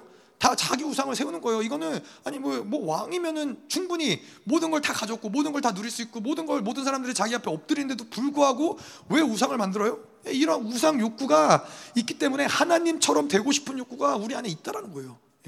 하나님처럼 높아지고 싶은 욕구가 있다는 거죠. 우상을 만들고 중세 시대에는 왕들이 자기를 뭐, 뭐 중세 시대뿐만 아니라 모든 왕들이 뭐라고 그래요? 자기를 하나님의 아들이다. 신 뭐 하늘의 아들이다. 왜 그래요? 다 이 안에 있는 우상욕들이 계속해서 뭔가를 그렇게 다이 악들이 이 모든 것들을 만들어 가는 거예요. 그래서 다섯 가지 욕구가 우리 안에서 처리되지 않는 이상은 원수들은 계속 이 욕구를 통해서 무엇이든지 만들어 갈 수 있다는 것이죠. 예.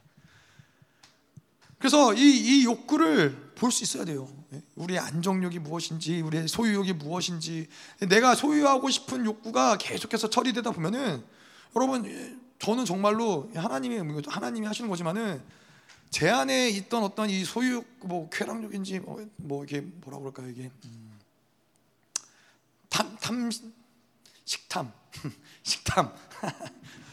제가 먹는 걸 진짜 좋아하는 사람이었거든요.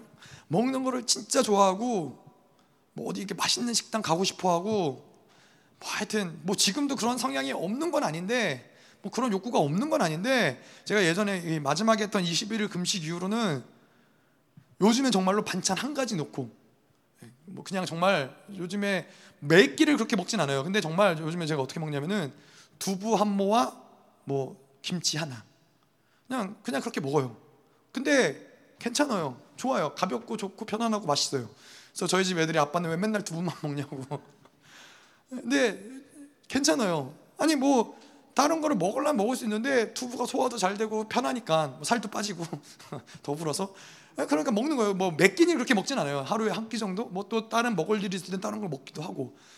이런 결국엔 그러니까 하나님이 제 안에 있는 어떤 그런 이 먹는 거에 대한 욕구를 현저하게 많이 줄여놓은 거예요. 예전에 세상에 제가 말씀드렸지만 세상을 향한 욕구가 제 안에서 엄청 컸거든요. 어, 뭐 외로움이 많다. 특별히 외로움이 많은 사람들은 그럴 수 있어요. 세상으로 뭔가 자기를 공허한 것들을 채우려고 하는. 그래서 제가 이 세상의 욕구가 많기 때문에 뭐 그렇다고 뭐 돈이 많아서 뭐 세상을 나가서 마음껏 즐기느냐 그렇지 못했어요.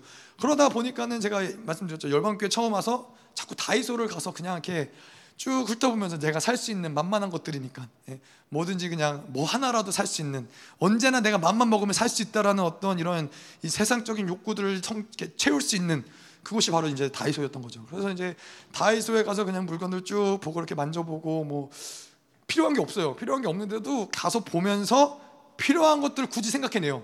아 이게 있으면 집에 이런 것들 할 수 있겠구나. 다이 이 세상 욕, 세상의 욕구에 세상을 향한 욕구들이 움직이는 거예요. 이런 것들을 계속 하나님의 은혜 제가 이것들을 막 놓고 막 치열하게 싸우고 전쟁하고 이런 건 아니었어요. 뭐 물론 그렇게 기도할 때도 있었지만은 자연스럽게 이런 욕구들이 현저하게 현저하게 빠져나가는 것들을 보는 거예요. 근데 어쨌건 중요한 건 뭐냐? 이 욕구들이 우리 안에 있다라는 것을 인정하셔야 되고 보셔야 되고 이, 이 다섯 가지 욕구가 이 옛사람 사르크를 통해서 계속 예, 운행되면서 옛사람의 분량들을 점점 점점 키워 나간다는 것들을 볼 수 있어야 된다는 것이죠.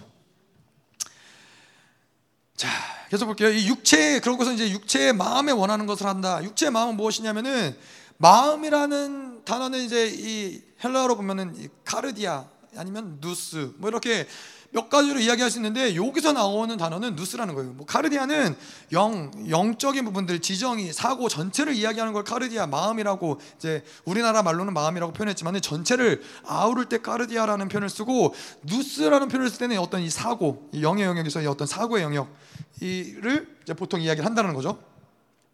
그래서 이, 이 호세아서를 보면은 이제 목사님 누수를 자세하게 최근에 이제 풀어 놓으셨는데 뭐 자세하게 우리가 누수를 이야기하진 않겠지만은 결국 사고 옛사람 육체의 마음이라는 것은 무엇이라고 이야기하냐면은 결국 사고인데 이 사고의 통로를 이야기하는 거예요. 이 옛사람의 사고. 그래서 이 육, 육체의 사고가 있으면은 누수가 뭐 타락했다라는 표현 표현하자면 육체의 소욕이 있는 사람들은 무엇이냐면 마치 색안경을 끼고 있는 것과 똑같은 거예요. 빨간색 색안경을 끼고 있으면은 모든 게 다 빨갛게 보이는 거고 파란색 색안경을 끼고 있으면 모든 게 다 파랗게 보이는 거예요.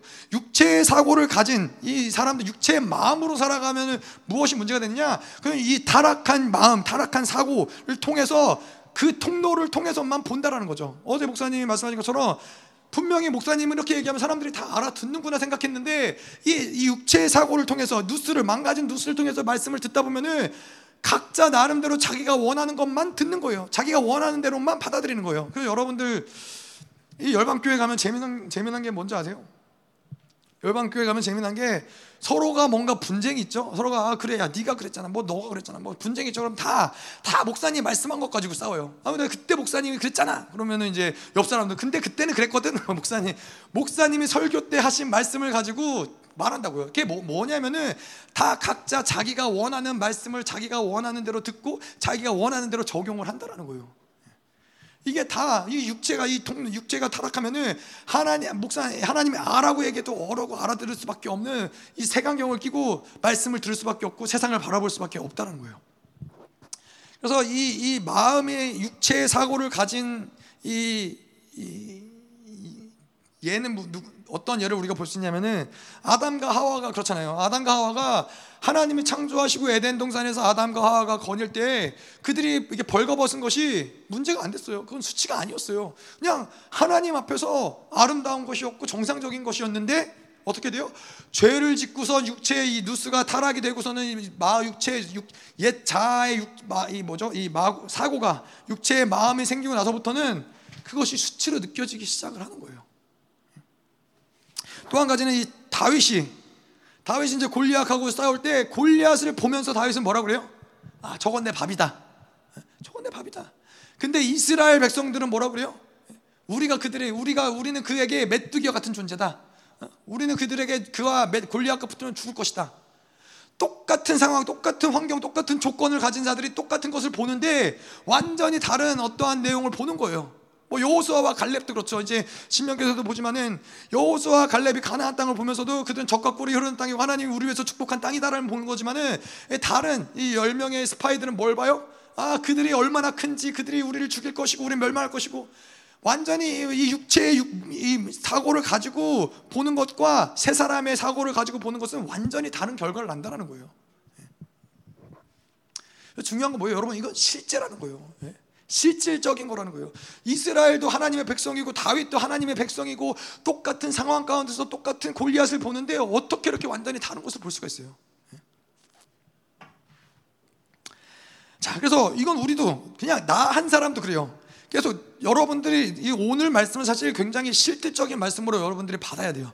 오늘 하루를 살아가면서 내가 누군가를 관계하면서 있어서 내가 옛, 그 사람과 옛사람의 사고를 가지고 옛사람의 상태로 그 사람을 관계했을 때 그 어떠한 이 현상과 새 사람을 가지고서는 살아갔을 때 그 현상이 어떻게 현저하게 다른지 이것들을 계속 발견하고 인지하면서 계속 그 사람과의 관계에서의 이 옛사람을 계속 죽이면서 그 사람과의 관계 가운데서도 새 사람으로 반응할 수 있는 이러한 상태를 계속 만들어 가야 된다는 거죠.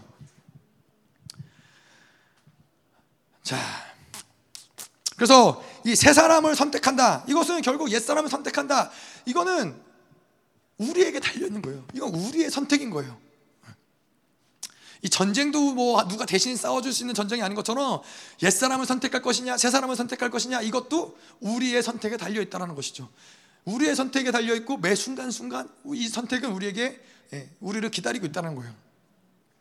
그래서 이 세 사람을 선택하면은 어떤 게요?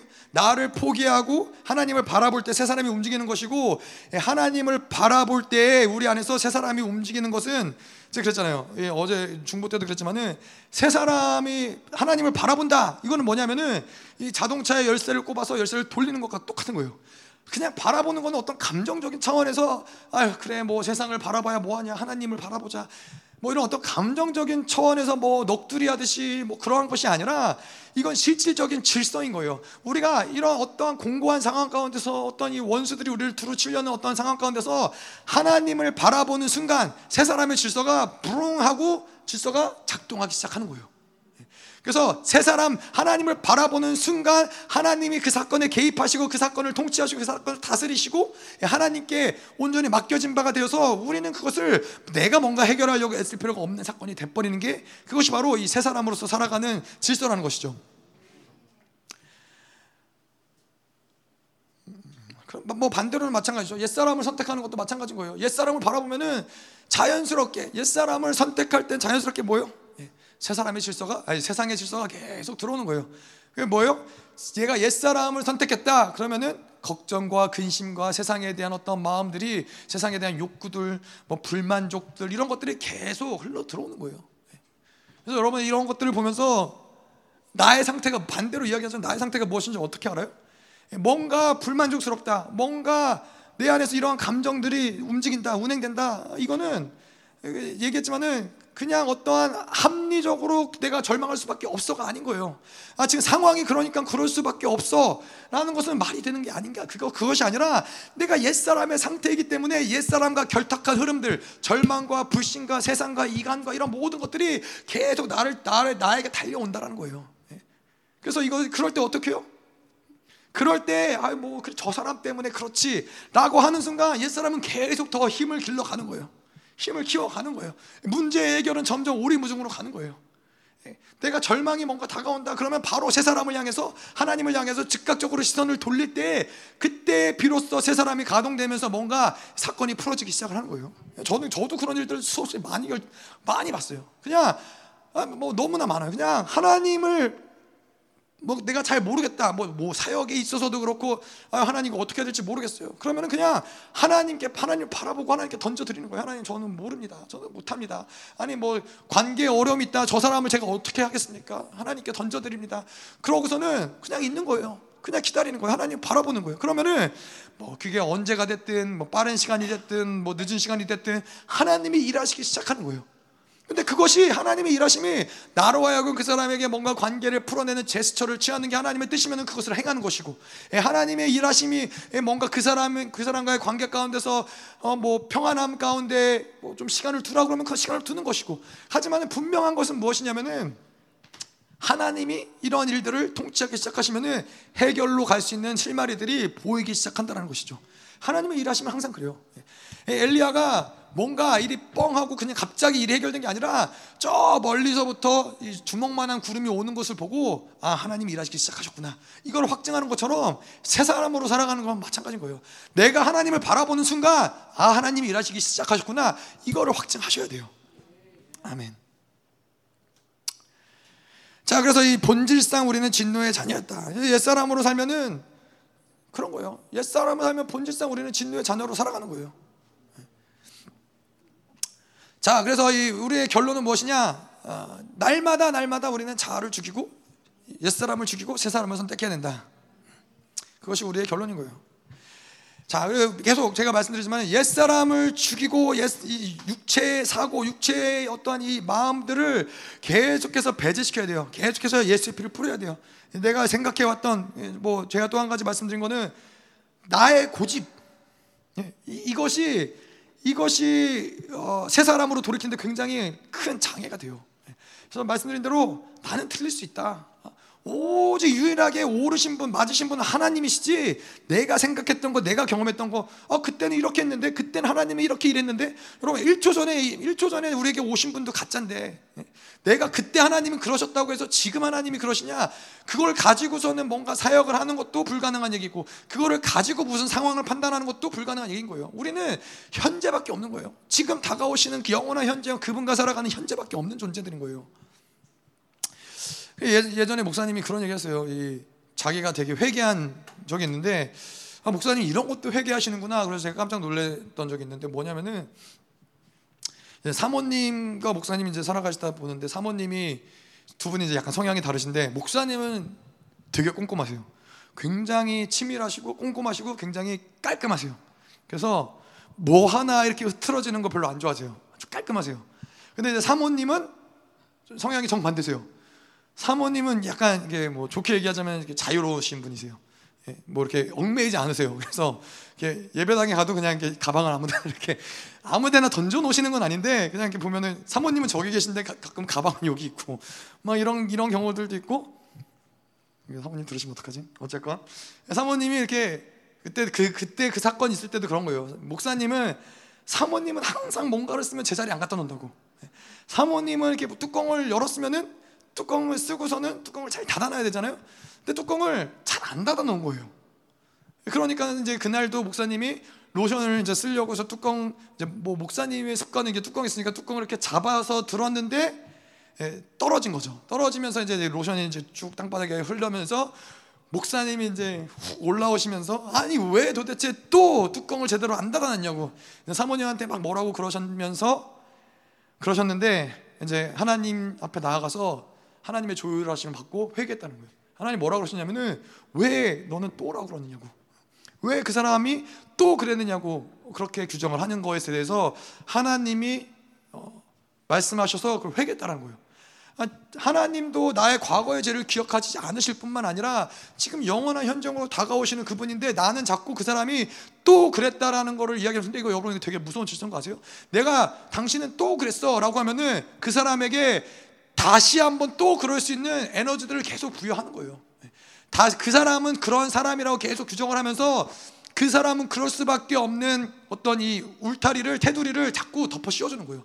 당신은 늘 그러잖아, 또 그러잖아. 이거는 그 사람을 뭐 아이들한테도 마찬가지죠. 야 너는 또 그랬어, 너 또 사고 쳤어. 그러면은 뭐 하냐면은 그 아이는 계속 사고를 칠 수밖에 없는 이 테두리를 만들어 주는 거예요. 예, 목사님께서 이거를 가지고 계속 회개했다고 그러세요. 예, 자기가 또라는 말을 이제 안 쓸 거라고. 그 사람에 대해서 늘 지금 하나님 뭐라고 그 사람에 대해서 규정하시는지 그게 중요한 것이지 내 경험에서 또 그랬어 라고 규정하는 그것들. 여러분 얘기 들으시면 찔리시는 분들 많을 거예요. 그러시죠? 예?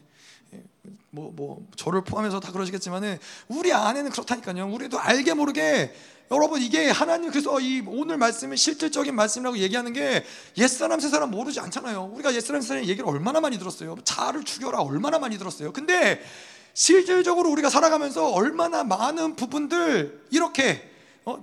십자가를 죽이 십자가에서 자아를 죽이지 않고 내 경험대로 내 생각대로 내 판단대로 마음껏 판단하고 마음껏 이 마음껏 이런 것들을 사람들을 규정하고 얼마나 많은 악들을 행하고 있는지는 이것들을 봐야 된다는 것이죠. 이것들을 실질적으로 매일매일 삶 가운데서 나의 모습들을 봐야 된다는 것이죠. 자, 그래서 4절 들어가죠. 4절에 극률이 풍성하신 하나님이 우리를 사랑하신 그 큰 사랑을 인하여 아, 그래서 3절까지는 하나님 우리를 무, 무슨 얘기를 한 거예요? 죄악 가운데 우리는 죄악 가운데 살 수밖에 없는 자들이에요. 죽을 수밖에 없는 자들이에요. 하나님께 불순종할 수밖에 없는 그러한 자들인데 4절에 와서 뭐라 그래요? 하나님이 우리를 극률이 여기시고 예, 극률이 여기사 이제 하나님의 그큰 사랑을 인하여 우리를 살리셨다. 이 얘기를 하는 거예요. 자, 그래서 극률이라는 표현이 중요한데 극률이라는 것은 뭐예요? 사랑의 원천, 여인의 자궁, 생명을 생명이 거기서부터 나온다는 거예요. 예. 목사님이 그렇게 얘기하시더라고요. 예. 국률함이 더큰 어, 테두리겠느냐, 사랑이 더 큰 테두리겠느냐, 국률함이 먼저겠느냐, 사랑이 먼저겠느냐. 뭐 좀 고민해 볼 수 있는 문제죠. 고민해 볼 수 있는 문제인데 정답은 국률함이 먼저다.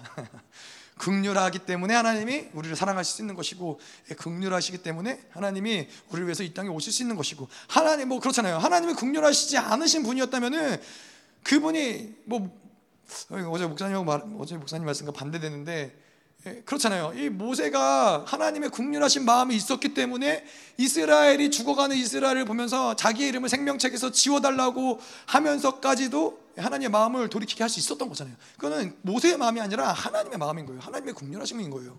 예, 하나님의 국률하심을 모세가, 모세가 이해한 것이죠.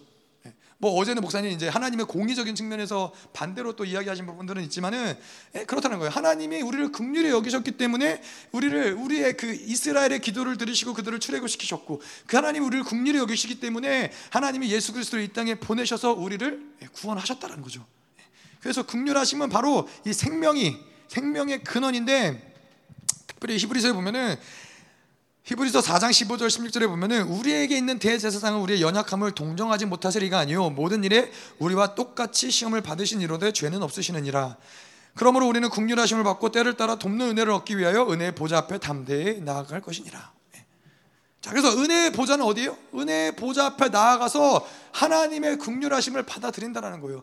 은혜의 보좌가 어, 어느 곳이에요? 거기가 바로 이 생명이 생성되는 곳이라는 거예요. 거기에 나아가서 하나님의 생성을 하나님의 생명을 계속 공급받는다는 거예요. 그래서 하나님의 긍휼은 뭐예요? 하나님의 긍휼은 실질적인 힘인 거예요. 우리를 살리는 힘이고 우리를 위롭게 하는 힘이고 우리에게 생명력을 공급하는 힘이 바로 하나님의 긍휼이라는 것이죠. 자, 5절로 넘어가죠. 5절. 허물로 죽은 우리를 그리스도와 함께 살리셨고 너희는 은혜로 구원을 받은 것이라. 자, 그래서 5절부터 9절까지는 한편으로 보면은 우리에게 하나님이 그냥 일반적인 구원의 사건, 우리가 구원받았을 때 어떤 어떤 사건이 일어났느냐 이것을 이야기하는 것이지만은 예, 또 한편으로는 여기서 보면 이제 허물로 우리를 그리스도와 함께 살리셨고 또 함께 일으키사 그리스도에서 함께 앉히시니 함께라는 단어를 표현하는 것을 이 보면은 무엇을 하시냐면은 우리가 또한 회개할 때마다 일어나는 사건이라는 거예요. 우리가 구원받을 때 물론 우리가 구원받을 때 그리스도가 우리 위해서 죽으시고 부활하시고 우리를 다시 생명으로 이끄시고 하늘에 앉히시고 이 모든 사건들이 일어나는 것도 사실이지만 이것은 우리가 회개할 때마다 우리 안에서 일어나는 예, 동시에 일어나는 사건인 또한 어, 그것이라는 것이죠. 자 그래서 골로새서에서 우리가 얘기한 대로 그래서 그분 안에 그리스도와 함께 그분 안에 함께와 안에 우리가 이거 이야기했었잖아요. 예, 우리가 그분 안에 있기 때문에 그리스도 안에 있기 때문에 그분과 함께할 수 있는 것인데 우리가 그리스도 안에 있기 때문에 그리스도와 함께하면서 골로새서에서의 뭐죠? 예수 죽음 내 죽음, 예수 장사 내 장사, 예수 부활 내 부활, 예수 보자, 예수 재림 내 재림, 예수 보자 내 보자 이 다섯 가지의 것들이 우리 안에서 실체화 된다는 것이죠. 특별히 이 예수 재림 내재림 이 이것이 예수님의 이 마지막 때 그분이 이 땅 가운데 오실 때 얼마나 크고 놀라운 영광으로 이분 그분이 임하시겠어요. 예. 천년왕국의 아름다움과 영광도 있지만 그분이 임하실 때 백마를 타고 오시면서 천군 천사들 공중에서부터 재림하시면서 땅이 갈라지고 예루살렘의 성전이 하늘로 치솟고 예, 이 하나님을 모르는 자들이나 다 아는 자들이나 하나님께 엎드리고 놀라운 영광의 역사들이 있는데 우리가 회개할 때마다 이 예수 재림 내 재림의 역사가 동일하게 이루어진다라는 거예요. 파루시아의 영광이 우리가 회개할 때마다 예수의 재림의 그 영광이 동일하게 그 영광도 임한다라는 것이죠. 그래서 우리가 이 어, 우리는 뭘 해야 되냐면은 자를 쪼개고 그리스도와 함께 십자가에 못 박히기만 하면은 우리가 할 수 있는 건 이것만 하는 거예요. 우리는 이것만 하는데 예수 장사 내 장사, 예수 부활 내 부활, 예수 보자 내 보자, 예수 재림 내 재림이 우리 안에서 이루어진다는 거예요. 우리가 해야 될 것은 무엇이냐? 다시 더, 더 좁혀서 얘기하자면은 예수를 바라보기만 하면 된다는 거예요. 하나님을 바라보기만 하면 된다는 거예요. 계속 나를 포기하고 하나님을 바라보면은 예수 재림, 그 예수의 예수 그리스도가 재림하실 때 그 놀라운 영광까지도 우리 안에서 매 순간순간 그 파르시아의 영광이 임재하면서 드러난다는 것이죠. 아멘. 자, 그래서 7절 볼게요. 이는 그리스도 예수 안에서 우리에게 자비하심으로써 그 은혜의 지극히 풍성함을 오는 여러 세대에 나타내려 하심이라. 자, 그래서 이 예수의 은혜, 하나님의 은혜의 풍성함들이 이 어떠한 뭐 몇 가지로 우리가 이야기를 볼 수 있지만은 은혜의 풍성함들을 계속 여러 세대 가운데 우리가 이 은혜의 풍성함 때 거하면서 은혜의 풍성함을 누리면서 자아를 쪼개고 계속 자아를 십자가에 못 박으면서 하나님이 이 십자가에서 우리가 이제 뭐 율법을 쪼개는 것도 보겠지만은 우리가 계속 자아를 죽이고 율법을 쪼갤 때마다 하나님은 무엇, 무엇이 드러나느냐? 하나님의 은혜가 드러나는 거예요. 은혜의 통치가 드러나고 하나님의 은혜로 일하심들이 드러나는 것, 드러나는 것인데 이 은혜의 풍성함들이 우리가 계속 있을 때 이것이 우리에게서만 멈춰가는 것이 아니라 다른 세대까지, 다음 세대까지, 여러 세대까지 그 은혜의 풍성함들이 흘러간다는 것인데 그것을 다시 얘기하자면은 하나님이 우리에게 허락하신 은혜의 풍성함은 단지 나 한 사람이 잘 먹고 잘 사는 나 한 사람이 온전하게 되는 그 정도의 풍성함이 아닌 거예요. 예수로 충만한 그 충만함으로 세상을 충만하게 한 충만함이다. 이 하나님의 스케일은 단지 나 한 사람을 예수 그리스도의 장상한 분량으로 만드는 그 스케일이 아니라 그 은혜의 풍성함은 모든 세대를 여러 세대까지 이르는 그 풍성함을 우리에게 허락하신다는 거예요. 예수로 충만한 그 충만함의 스케일이 무엇이냐? 내가 예수로 충만할 때 그 충만함은 세상을 충만하게 할 수 있는 그 넓은 스케일이 바로 그 하나님의 스케일이라는 것이죠. 자, 8절 볼게요. 이것은 아, 너희는 그 은혜에 위하여 믿음으로 말미암아 구원을 받았으니 이것은 너희에게 난 것이 아니요 하나님의 선물이라. 자, 구원론에 있어서 굉장히 중요한 말씀이죠. 예. 구원론에 있어서 이것이 중요한 말씀인데 왜냐하면은 여기서 너희는 그 은혜에 의하여 믿음으로 말미암아 구원을 받았으니 이것은 여기서 이것은이 중요한 거예요. 이것은이 어, 헬라어로 투토스란 얘기인데 이것은 이것이 대명사죠. 무엇을 가리키는 거죠? 지시대명사, 아, 지시대명사 아니죠? 대명사인데 무엇을 가르치는 거죠? 무엇을 이야기하는 거예요? 이것은 자 여기서 가르치는 게 믿음을 가리키는 것이냐 구원을 가리키는 것이냐 그래서 믿음으로 말미암아 구원을 받았는데 그 다음에 이제 이렇게 시작해서 이것은 너에게 난 것이 아니다. 자 그러면은 이것이 무엇이냐? 구원이냐 믿음이냐? 이것이 중요 중요하죠. 이거 이것이 왜 중요하냐면은 구원이라고 이야기할 때 뭐가 문제가 돼요? 자 구원은 구원은 나로부터 난 것이 아닌 거예요. 이것이 구원이니까. 이것은 나로부터 난 것이 아니요. 구원은 나로부터 난 것이 아닌 것이 되는데 그러면은 믿음으로 구원을 믿음으로 말미암아 구원을 받았었는데 그럼 믿음은 뭐예요? 그러면은 믿음은 내가 만들어야 된다라고 우리는 생각을 하게 된다는 거예요. 사람들은 아 구원은 선물이니까 하지만 믿음은 선물이라 하나님이 주신 것이 아니니까는 믿음은 내가 만들어야지. 내가 믿어야 돼. 내가 열심히 해야 돼. 이게 이것이 구원론에 있어서 큰 오류를 만들어낸다는 것이죠. 자, 그래서 여기서 이것은 무엇을 가리키는 거예요? 믿음을 가리키는 거예요. 근데 그것을 우리가 어떻게 할 수 있어요? 자, 이걸 문법적으로 봐야 이해, 이해를 할 수 있는 것인데, 여기 한국말로 보면은 믿음도 명사고 구원도 명사예요. 자, 이거 대명사라고 하는 건 뭐예요? 명사를 대신하는 거죠. 그래서 이것이라고 할 때 이것은 명사를 가리키는 거예요. 근데 여기서 이 뭐 영어로도 그렇고 헬라어로도 보면은 그래서 구원을 받았다라는 것은 예, 구원 saved 다시 말해서 동사라는 거예요. 그래서 여기서는 명사는 하나밖에 없어요. 뭐요? 믿음만 명사예요. 그러면 대명사, 명사 이 이것이 무엇을 가리키느냐? 명사를 가리키는 것인데 거기에 있는 유일한 명사는 바로 믿음이라는 것이죠. 구원이 아니라는 거예요. 아시겠죠? 자, 그래서 구원론의 그림은 뭐예요? 하나님이 우리에게 믿음의 그릇을 주시고 그 믿음의 그릇 안에 하나님이 구원을 선물로 주시는 거예요. 그래서 믿음도 우리가 만들어가는 게 아닌 거예요. 여러분 우리가 아브라함 그래서 아브라함의 이야기를 보면서 하나님의 어떻게 아브라함에게 다가오세요? 아브라함이 절망하고 좌절하고 있을 때 하늘의 별들을 바라보고 하나님 별들을 보여주시고 별들을 바라보면서 아브라함이 그것을 믿으니 하나님이 그것을 의로 여겼더라. 자, 근데 믿음은 누가 준 거예요? 믿음도 하나님이 주시고 하나님이 믿음을 주시고 그것을 믿으니까 하나님이 그걸 의롭게 여겼다라는 거예요. 하나님이 처음부터 끝까지 모든 걸 다 주시고 그것을 인정해 주시는 거예요. 그러니까 그러니까는 쉽다라고 얘기할 수밖에 없는 것이죠. 그래서 이 여기서 이 믿음은 하나님의 선물이다. 그래서 믿음을 얻기 위해서 여러분 우리가 뭔가를 노력하는 것이 아닌 거예요. 계속 믿음은 하나님께 구하는 거예요. 하나님 이 하나님께 구하는데 어떻게 하나님께 구해야 돼요? 계속 비워 나가면서 빈손으로 나가서 하나님께 믿음을 구하는 거예요. 뭔가 내 방법, 내 계획, 내 어떠함을 가지고 하나님께 나아가서 무엇을 구하는 것이 아니라 계속 비워 나가면서 빈손으로 하나님께 나아가서 하나님 우리에게 믿음을 주시옵소서. 믿음의 그릇을 주시옵소서. 그래서 무엇이든지 담을 수 있는 믿음의 그릇이 준비되었을 때 하나님이 거기다가 무엇이든지 담아 주실 수 있는 것이죠. 자, 그래서 구절 볼게요. 행위에서 난 것이 아니니 이는 누구든지 자랑하지 못하게 함이라. 예. 그래서 그런 거예요. 구원도 하나님이 주신 것이고 믿음도 하나님이 주신 것이고 뭐 더 나아가서 우리가 이 에베소 1장에서 본 것처럼 여덟 가지 복도 하나님이 주신 것이고 지혜와 계시 지혜와 총명도 하나님이 주신 것이고 모든 하나님의 놀라운 능력도 다 하나님이 주신 것이다. 그래서 이것은 나에게서 난 것이 아니니 누구도 자랑하지 못하게 함이라. 어떠한 구원에 있어서 우리가 구원의 완성에 이르기 모든 과정 가운데 있어서 우리가 자랑할 수 있는 것은 단한 개도 없다라는 거예요. 어떠한 것도 우리의 자랑이 될 수 없다라는 거예요. 반대로 얘기하면은 뭐 100%의 모든 것들을 다 하나님이 책임지시고 하나님이 하시겠다는 것이죠.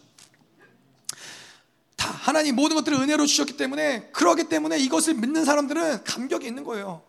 아, 정말 내가 한 것이 하나도 없구나. 나는 정말 아무것도 내가 한 것이 없는데 하나님의 구원이 가벼운 거예요. 하나님의 영광이 가벼운 거예요. 하나님의 존귀가 가벼운 거예요. 하나님의 그 구원의 완성, 거룩이 이 가벼운 거예요. 아닌 거예요. 놀라고 우리가 어떻게 값을 매길 수 없는 것들인데 이것을 우리에게 다 모든 것들을 다 공짜로 주셨기 때문에 그것을 아는 자들은 감격하는 거예요. 하나님의 생명, 예수 그리스도 우리에게 주심도 감격스러운 것이고 그 영광을 주심도 감격스러운 것이고 자, 계속 보죠. 10절 음, 우리는 그가 만드신 바라 그리스도 예수 안에서 선한 일을 위하여 지으심을 받은 자니 이 일은 하나님이 전에 예비하사 우리로 그 가운데서 행하게 하려 하심이니라. 자 여기서 이제 10절에 보면 왜냐하면 이 삭제돼 있어요. 다시 말해서 전적인 은혜로 믿음을 주사 구원을 하신 이유가 무엇이냐? 어? 그것은 왜냐하면 그가 만드신 바라. 예수 안에서 선한 일을 위하여 우리는 만드심, 만드심을 받은 바라. 참, 얼마나 하나님의 놀라운 은혜예요. 하나님이 이 모든 것들을 왜 놀랍게 하나님이 공짜로 선물로 주셨어요? 그가 만드셨기 때문에.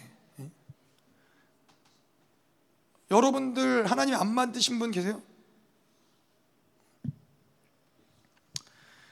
가끔씩 이제 저희 뭐 장인 장모님이 아이들 놀릴 때 그런 얘기 하더라고요. 뭐 옛날 분들은 뭐 그런 농담 자주 하죠. 뭐, 야 너는 너희 엄마 아빠가 어디서 주워 왔는지 알아? 다리 밑에서 주워 왔어. 뭐 이런 얘기 이런 얘기 하거든요. 근데 애들은 이런 얘기가 우리는 그냥 농담이잖아요. 근데 애들은 이런 얘기가 예사로운 얘기 아니에요. 뭐 이런 얘기 들으면 막 울어요. 울고 막 집에 와서 물어봐요. 엄마 진짜 나 다리 밑에서 주워 온거 맞냐고 이러면서 왜냐하면은 아이들에게는 정체성이 문제거든요. 근데 하나님이 우리의 정체성이 뭐예요? 누가 만드셨어요? 하나님이 우리를 만드셨다라는 거예요. 그게 우리의 정체성인 거예요. 그게 그게 확고한 자들에게는 더 이상 뭐가 문제될 게 없는 거예요. 근데 그가 우리를 만드셨는데 무엇을 위해서 만드셨어요? 선하심을 위해서 하나님의 선하심을 위해서 만드셨다라는 거예요. 에베소서에서 하나님의 선하심을 이야기할 때는 하나님의 예정을 얘기해요. 거룩하고 흠이 없게 만드는 것. 거룩하게 흠이 저는 거룩하게 흠이 없게 만든다는 것도 감격이지만은 하나님과 똑같은 존재 예수님처럼 우리를 만드시겠다라는 하나님의 작정 의지 이게 더 마음에 와닿아요. 우리를 그분의 형제처럼 너와 나는 동질이다. 하나님과 똑같은 존재로 만드시기 위해서 그렇게 우리를 하나님이 창조하셨다는 거예요. 그게 창조의 목적이 창조의 유일한 목적인 거예요. 에덴 동산을 가꾸기 위해서 우리를 창조하셨냐? 아니에요. 이 땅 가운데 먹고 살기 위해서 우리를 만드셨냐? 아닌 거예요. 이 땅에서 뭔가 자손을 번성하기 위해서 만드셨냐? 아닌 거예요. 물론 이 땅을 통치하기 위해서 우리를 만드셨지만은 그것보다 더 궁극적인 목적은 무엇이냐? 하나님의 사랑의 파트너로 그분을 닮아가면서 그분과 똑같은 모습으로 만들어지는 것이 그것의 한 일부분이 통치자로서의 서는 것이죠. 그것이 하나님이 우리를 창조하신 목적인 거예요. 자, 그래서 이 하나님이 우리를 창조하시는 것은 여러분 뭐 그렇잖아요. 하나님의 선하심이 뭐예요? 하나님의 선하심은 어떤 이 자선을 생각할 수 없는 거예요. 뭐 하여튼 뭐이 얘기는 조금 있다고. 예. 하나님의 이 창조는 우리를 선택 창조하시고 선택하신 것은 하나님이 우리에게 생명을 주신 것은 단 한 가지 목적 거룩하고 온전하게. 뭐 지금 지금 내 안에서 뭔가 거룩하고 온전함이 됐냐 안 됐냐 여러분 이게 문제가 되세요? 문제가 되죠. 문제가 되죠. 근데 하나님이 천지를 창조하시고 지금까지 인류를 이끌어 오신 그 역사를 한번 보세요. 아담과 하와를 창조하시고 그들이 타락했지만 어떻게 해요? 가죽 옷을 입히시고 그들에게 다시 약속을 주시고 하나님이 아브라함을 택하시고 이스라엘을 선택하시고 율법을 주시고 이스라엘이 넘어지고 쓰러졌지만 다시 예수 그리스도를 보내시고 교회를 세우시고 뭐를 봐야 돼요? 하나님이 우리를 창조하사 거룩하고 흠이 없게 만드시겠다는 하나님의 의지는 단 인류의 역사 가운데 단 한순간도 단 한 번도 포기된 적이 없었고 무너진 적이 없었다라는 거예요. 근데 지금 와서 나의 어떠한 연약함 때문에 하나님의 그 의지가 무너지겠느냐? 그럴 수 없다라는 거예요. 그거를 보셔야 돼요. 그걸 믿으셔야 돼요. 아, 나는 정말로 하나님의 완전한 분량까지, 장성한 분량까지 성장하는 것이 당연하구나. 그것이 하나님의 의지구나, 고집이구나, 질서구나. 이걸 봐야 된다는 것이죠. 자, 그래서 이러한 측면에서 우리에게 중요한 건 뭐예요? 하나님의 목적은 그거예요. 우리를 사랑의 파트너로 만드는 거. 우리와 끊임없이 하나님의 교제를 나누는 것이 하나님의 목적인데 이 목적을 상실하게 만드는 것이 뭐예요? 바로 옛사람이라는 거예요. 자아라는 거예요. 육체라는 거예요. 육체를 가지고선 사르크를 가지고서는 하나님을 선택할래야 선택할 수 없어요. 하나님께 나아갈래야 나아갈 수 없다는 거예요. 그래서 우리는 어떠한 상태를 유지해야 이러한 하나님과의 사랑의 파트너의 측면에서 어떠한 상태를 유지해야 돼요? 언제든지 하나님께 은혜의 보좌 가운데 나아갈 수 있는 이러한 자유를 계속 유지하고 있어야 된다는 거예요. 이 자유를 박탈당하면 안 돼요. 하나님께 나아가려고 하면은 뭔가 막혀 있고 답답하고 느껴지지 않고 이러한 상태를 유지하는 거면 안 된다는 거예요. 하나님이 이거는 그냥 아 오늘 좀 뭔가 영적 공격이 세네. 하나님이 느껴지지 않네. 이러한 이러한 수준이 아니라 하나님이 창조하신 그 창조의 목적 나를 향한 하나님의 선하신 목적이 상실되고 있다라는 거예요. 그 상태는. 그런 상태를 유지하면 안 되고 빠른 시간 내에 다시 그 상태를 언제든지 하나님께 나아갈 수 있는 자유의 상태로 우리는 이것을 어, 하나님을 바라봄으로써 변화시켜야 된다는 것이죠. 자, 그래서 이 하나님의 이 우리를 파트 사랑의 파트너로 만들려는 이 사랑의 의지가 아, 첫, 첫째 아담일 때는 실패했어요. 하나님이 아담을 통해서 거룩하고 흠이 없고 사랑의 파트너를 만들려고 했는데 첫째 아담은 실패했죠. 그래서 둘째 아담을 보내셨어요. 둘째, 둘째 아담인 예수 그리스도를 보내셔서 이것을 완성시키셨죠. 자, 그래서 우리는 이 완성된 것을 통해서 계속 예수가 우리의 모델 되심을 보고 이것을 완성해 나가는 거예요. 그래서 이제 우리가 이제 입당 예배를 드리잖아요. 입당 예배를 드리면서 우리가 계속 확증해야 될 것은 무엇이냐? 하나님 우리 교회는 정말로 예수 그리스도만 바라보고 하나님만을 바라보면서 빠른 시간 내에 우리에겐 시간이 많지 않기 때문에 그분을 바라보는 속도가 더 빨라져야 돼요. 더 빨라지고 더 빠른 속도로 그분을 지속적으로 바라보면서 더 빠른 속도로 믿음의 안식 가운데 들어가야 돼요. 예. 이것이 가능한 이유는 무엇이냐? 예. 우리는 왕 같은 제사장이에요. 여러분 생각해 보세요. 왕 같은 제사장은 나가서 뭔가 내가 굴러서 일하고 뭔가를 뭔가 만들지 않아요. 예. 왕 같은 제사장은 남들이 차려놓은 밥상을 먹는 거예요. 남들이 해놓은 것들을 누리는 거예요. 뭐요? 다시 말해서 열방 교회가 지난 20몇 년 동안 만들어 놓은 것들을 우리는 누리면 되는 거예요, 여러분. 이게 왕적인 존재로서의 정체성인 거예요. 이게 그렇게 여러분 어, 누가 알아요? 하나님이 이때 우리들을 이곳에 교회를 세우게 하시면 뭔가 지금부터 바닥부터 시작해서 뭔가를 만들려고 하는 게 하나님의 계획이 아니라는 거예요. 우리는 왕적인 존재로 부름을 받았기 때문에 열심히 만들어 놓은 것들을 맛있게 먹어주면 되는 거죠. 아멘. 그 믿음을 가지고 가시면 되는 거예요. 자, 그래서 우리는 뭐 여기 다시 마지막으로 좀 정리할게요. 이것만 말씀을 나누고 기도할 건데요. 그리스도 예수 안에서 선한 일을 위하여 지으심을 받았다.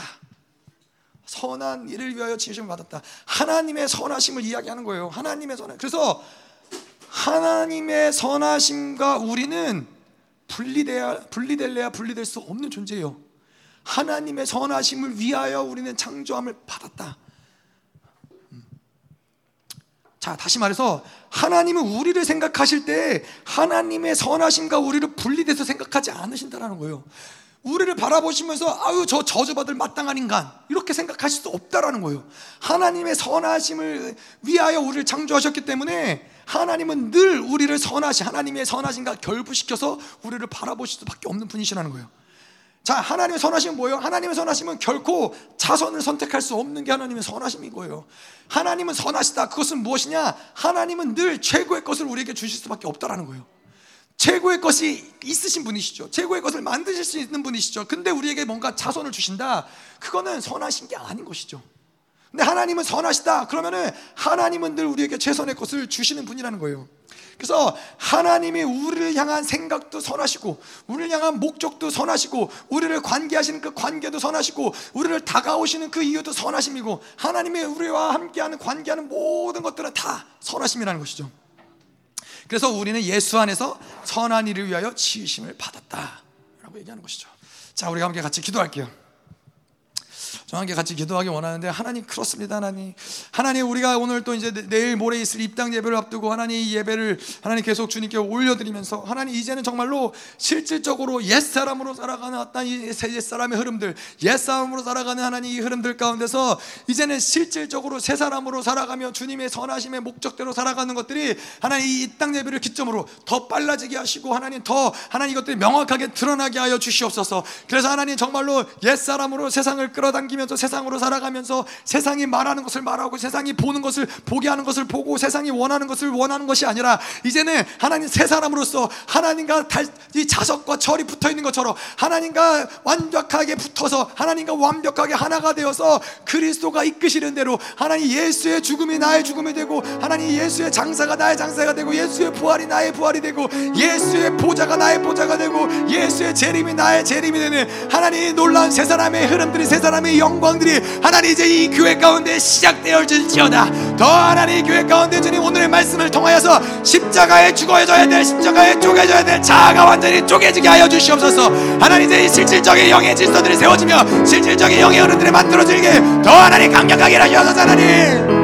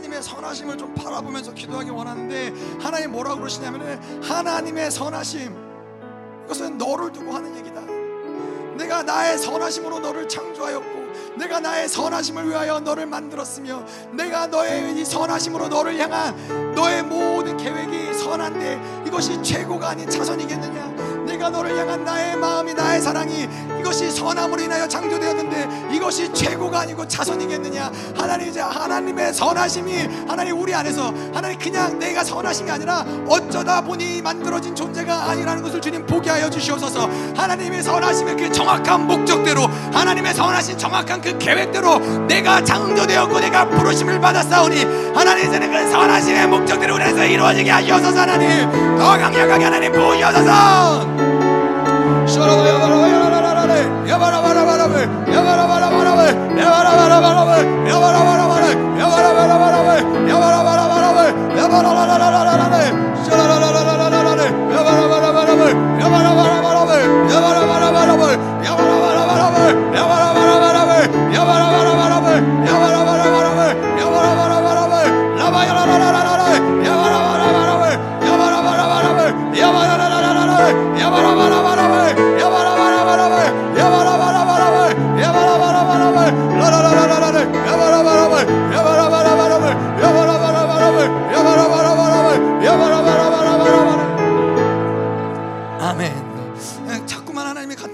하시는데 여러분 하나님의 선하심을 위하여 창조되었다.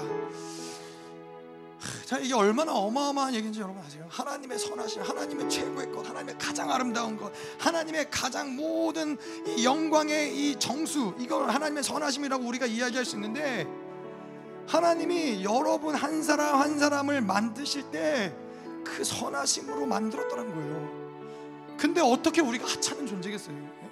그런데 어떻게 내가 하나님의 최고의 것이 아니겠어요? 내가 어떻게 하나님의 이 기쁨이 아닐 수가 있겠어요? 우리가 그냥 그냥 우리 아이들이 낳아도 아름답고 기쁘고 즐거운데 하나님의 선하심을 위하여서 만들어진 그 존재, 그 목적을 위해서 만들어진 그 존재를 하나님이 바라보시면서 하나님이 얼마나 감격할 수밖에 없겠어요. 여러분 이걸 보셔야 돼요. 내 나 자신을 보면서 아 내가 이렇게 존귀한 자구나. 내가 하나님의 선하심, 하나님의 그 온전한 그 존귀한 뜻을 따라서 하나님의 나를 이렇게 만드셨구나. 하나님이 나를 창조하셨구나.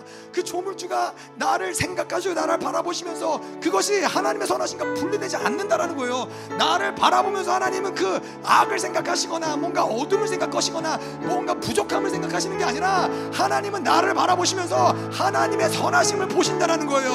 하나님 우리를 이 하나님의 내 안에 하나님의 선하심을 보지 못하게 만들었던 하나님 이제 모든 원수들의 묶임들을 완전히 다 풀어지게 하시옵소서.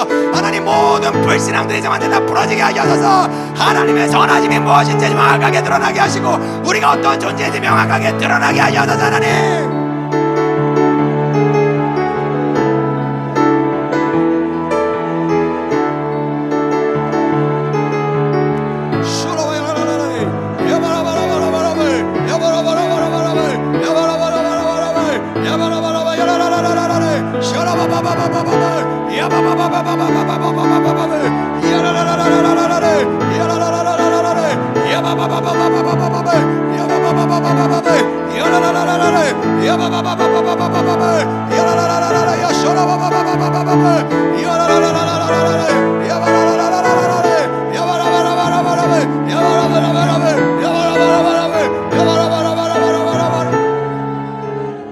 아멘. 좋습니다. 뭐 예배에 공격이 있습니다. 뭐 잡신 공격도 있고 공격이 있고 뭐 원수들이 뭐 너를 뛴다고 얘기를 하기도 하는데 상관없습니다, 하나님이 선하세요. 선하신 하나님이 우리를 부르시고 우리를 창조하시고 하나님 우리의 뜻대로 하나님 우리를 이끌어가시는데 원수의 공격이 뭐가 문제가 되겠어요? 예? 이것을 믿는 믿음이 이 전쟁에서 승리하게 하는 거예요. 그분의 선하심을 바라보세요. 그분의 선하심 믿으세요. 지금 나의 상태, 나의 어떠함 이것이 문제되지 않으면 하나님의 선하심이 창조 태, 이 태초 때부터 그 선하신 계획이 우리를 이끌어 오셨다는 거예요. 하지만 전쟁 한번 하자고요. 하지만 하나님 예수 그리스도에서 십자가에 못 박혀 죽어야 될 다섯 가지 것들 예, 우리가 뭐 잘 알고 있어요. 자아가 쪼개져야 되고 죽어져야 되지만은 하나님 이 시간에 우리 자아를 더럽히는 하나님 우리의 자아를 계속해서 공격하는 모든 더러운 원수들 특별히 하나님 잡신 역사 오늘 잡신 역사 굉장히 강하네요. 하나님 모든 더러운 잡신 역사 이 시간 완전히 다 날려버리시옵소서. 하나님 우리는 당신의 선하심을 믿는 자들이나이다. 하나님의 영광을 가진 교회나이다. 하나님 제가 모든 더러운 잡신이라도 예수를 완전히 다 떠나갈지어다. 더 강력하게 부이부이부이부이부이부이부이부이부이부이 Push!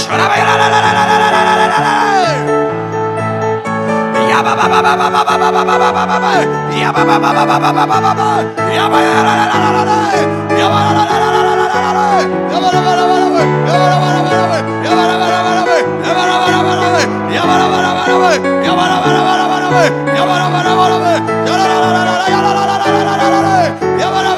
yeah,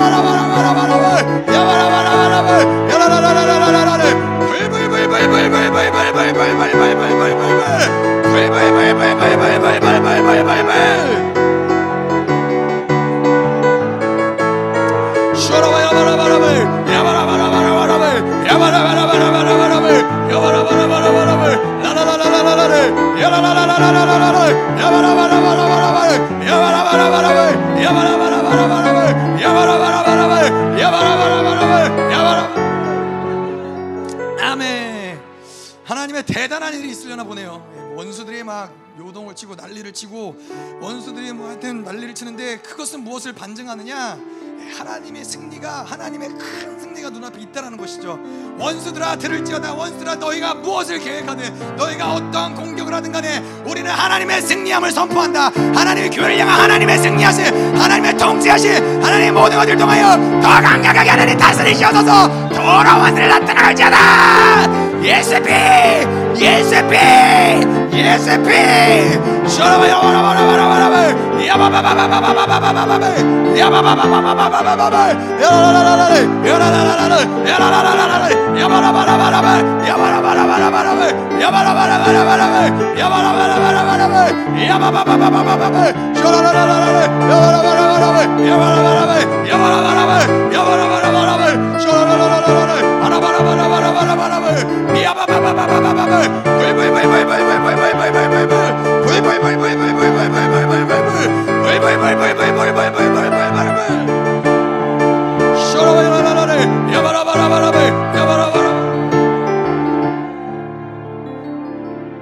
한번 더 싸울게요. 목사님 어제 말씀에 그렇셨거든요 이제 적그리스도가 여전히 공격하긴 하지만은 이 싸움이 굉장히 수월해졌다고. 예. 그 적그리스도와의 전쟁이 굉장히 제가 봐도 그런 것 같아요. 예전에 적그리스도 하면은 막 이 타격이 어마어마했거든요. 적그리스도가 떴다 그러면은 감시도 안 될뿐더러 뭐 타격이 어마어마했는데 이제는 적그리스도는 이 하나님의 이 마지막 때에 남은 자의 교회 가운데 사용하시고자 하는 이 모든 질서 가운데 하나의 적그리스도의 어떠함은 문제되지 않습니다, 하나님. 그리고 우리가 어제 목사님이 선포한 대로 이제는 이 한국 땅 가운데 열방 교회가 아, 열방 교회가 이 선포하는 어떠함이 아닌 귀신의 역사들 이것들은 이제는 허용되지 않는 그런 시간 가운데로 들어온다고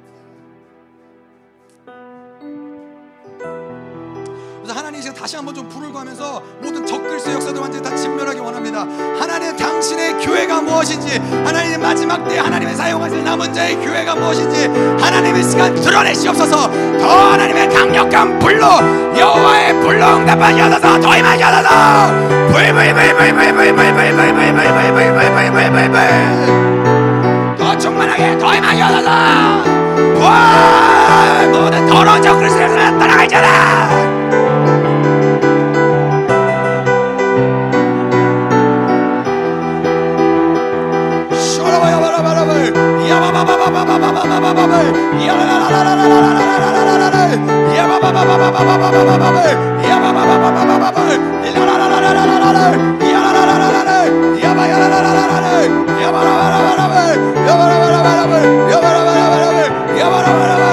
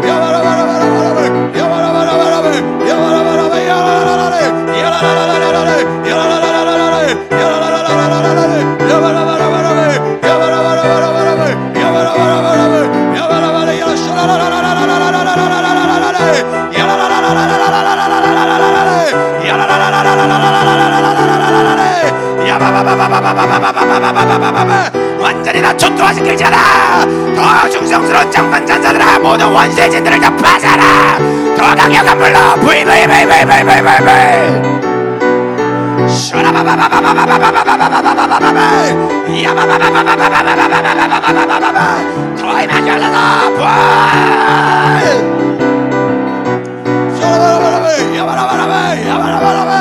Yabba-dabba-dabba! Yabba-dabba-dabba!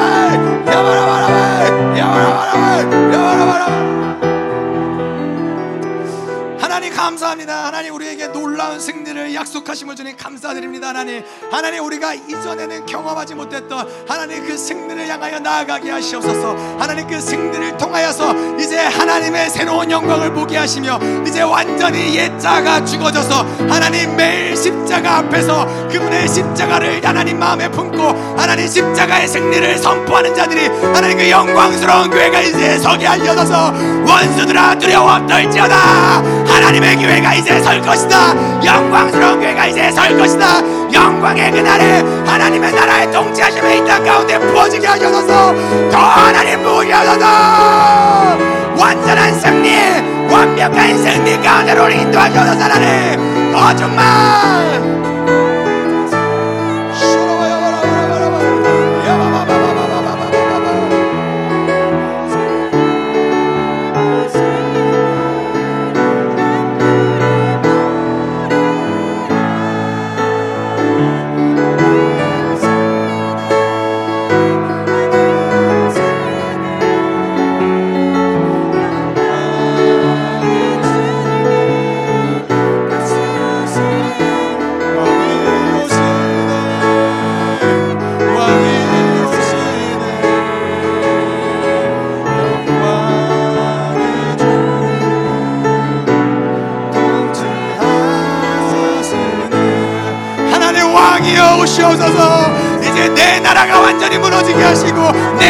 내 방법이 완전히 죽어지게 하시고 하나님의 나라가 도래할지어다. 하나님의 왕으로 통치하시며 다스리는 그 나라가 하나님 이제 시작되게 하셔서. 왕이 오시네. 만왕의 왕이 오셔서. 왕이 오셔서. 영광의 왕이 오셔서. 우리가 주님을 갈망합니다. 우리가 주님을 기대합니다. 왕이 오셔서 가짜왕들을 나타나갈지어다 만왕의 왕이 이제 다스리시고 통치하시며 영광 가운데 오셔서 하나님. 샤라바야바라바라바. 하나님 더 부으셔서. 더 충만. 왕의 영광 왕의 승리 왕의 존귀. 더 풀어지잖아. 너희만 열어서 오 하시옵소서. 이 시간도 임재하시옵소서. 당신의 사랑하는 왕의 백성들이 여기 있나이다. 왕이여 오시옵소서. 왕이여 오시옵소서. 영광의 왕이여 이 시간도 오시옵소서 하나님. 더 임하시옵소서. 더 충만. 더 충만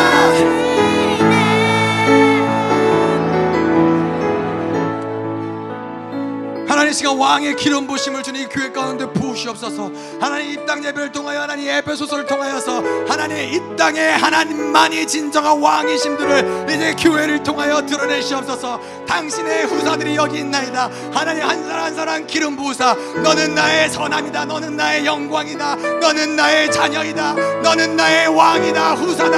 하나님 풍봉왕으로서 이 시간 하나님께서 한 사람 한 사람 인치시고 하나님 당신의 그 보증하사 하나님 너희가 밟는 모든 땅마다 하나님의 나라가 시작되게 하시옵소서. 이 시간 왕권의 기름 부으심 황금의 기름 부으심 더 올라갈지어다. 더 부으시옵소서. 더 충만하게 더 기름 부으시옵소서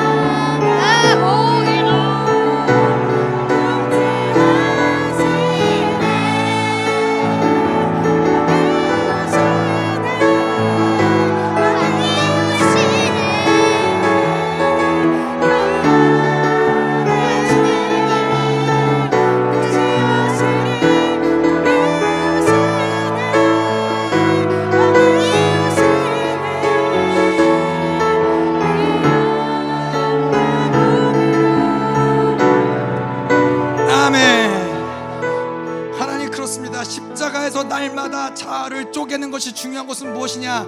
우리가 왕이기 때문에 그렇습니다. 하나님, 하나님 우리가 왕이 아니라고 속여왔던 모든 노예 근성, 하나님 이 시간 십자가에서 날마다 쪼개져서 하나님 이제 우리가 매일같이 십자가에서 우리의 왕권을 확인하게 하시옵소서. 예수 그리스도가 십자가에서 죽으사 왕으로 확증받으신 것처럼 날마다 우리가 자아를 쪼개며 내가 하나님의 자녀다, 내가 왕의 왕이다, 하나님이 나를 분봉왕으로 삼으셨다. 하나님 이것을 날마다 우리가 확증하며 하나님의 승리를 확증하게 하시옵소서. 하나님 교회로 불러주심을 주님 감사드립니다. 교회에게 영광 허락하심을 주님 감사드립니다. 하나님의 놀라운 인재가 오늘부터 이 땅 예배까지 집회까지 하나님 당신의 나라가 도래할 때까지 계속 그 영광이 확장되게 하시옵소서. 더 강력한 영광으로 더 큰 영광으로 우리의 삶을 인도하시옵소서. 오 하나님 이제는 그 영광의 왕을 볼 날이 얼마 남지 않았나이다. 바로시아의 영광이 하나님 날마다 우리에게 임하게 하시옵소서. 더 강력한 영광을 부으시옵소서 하나님.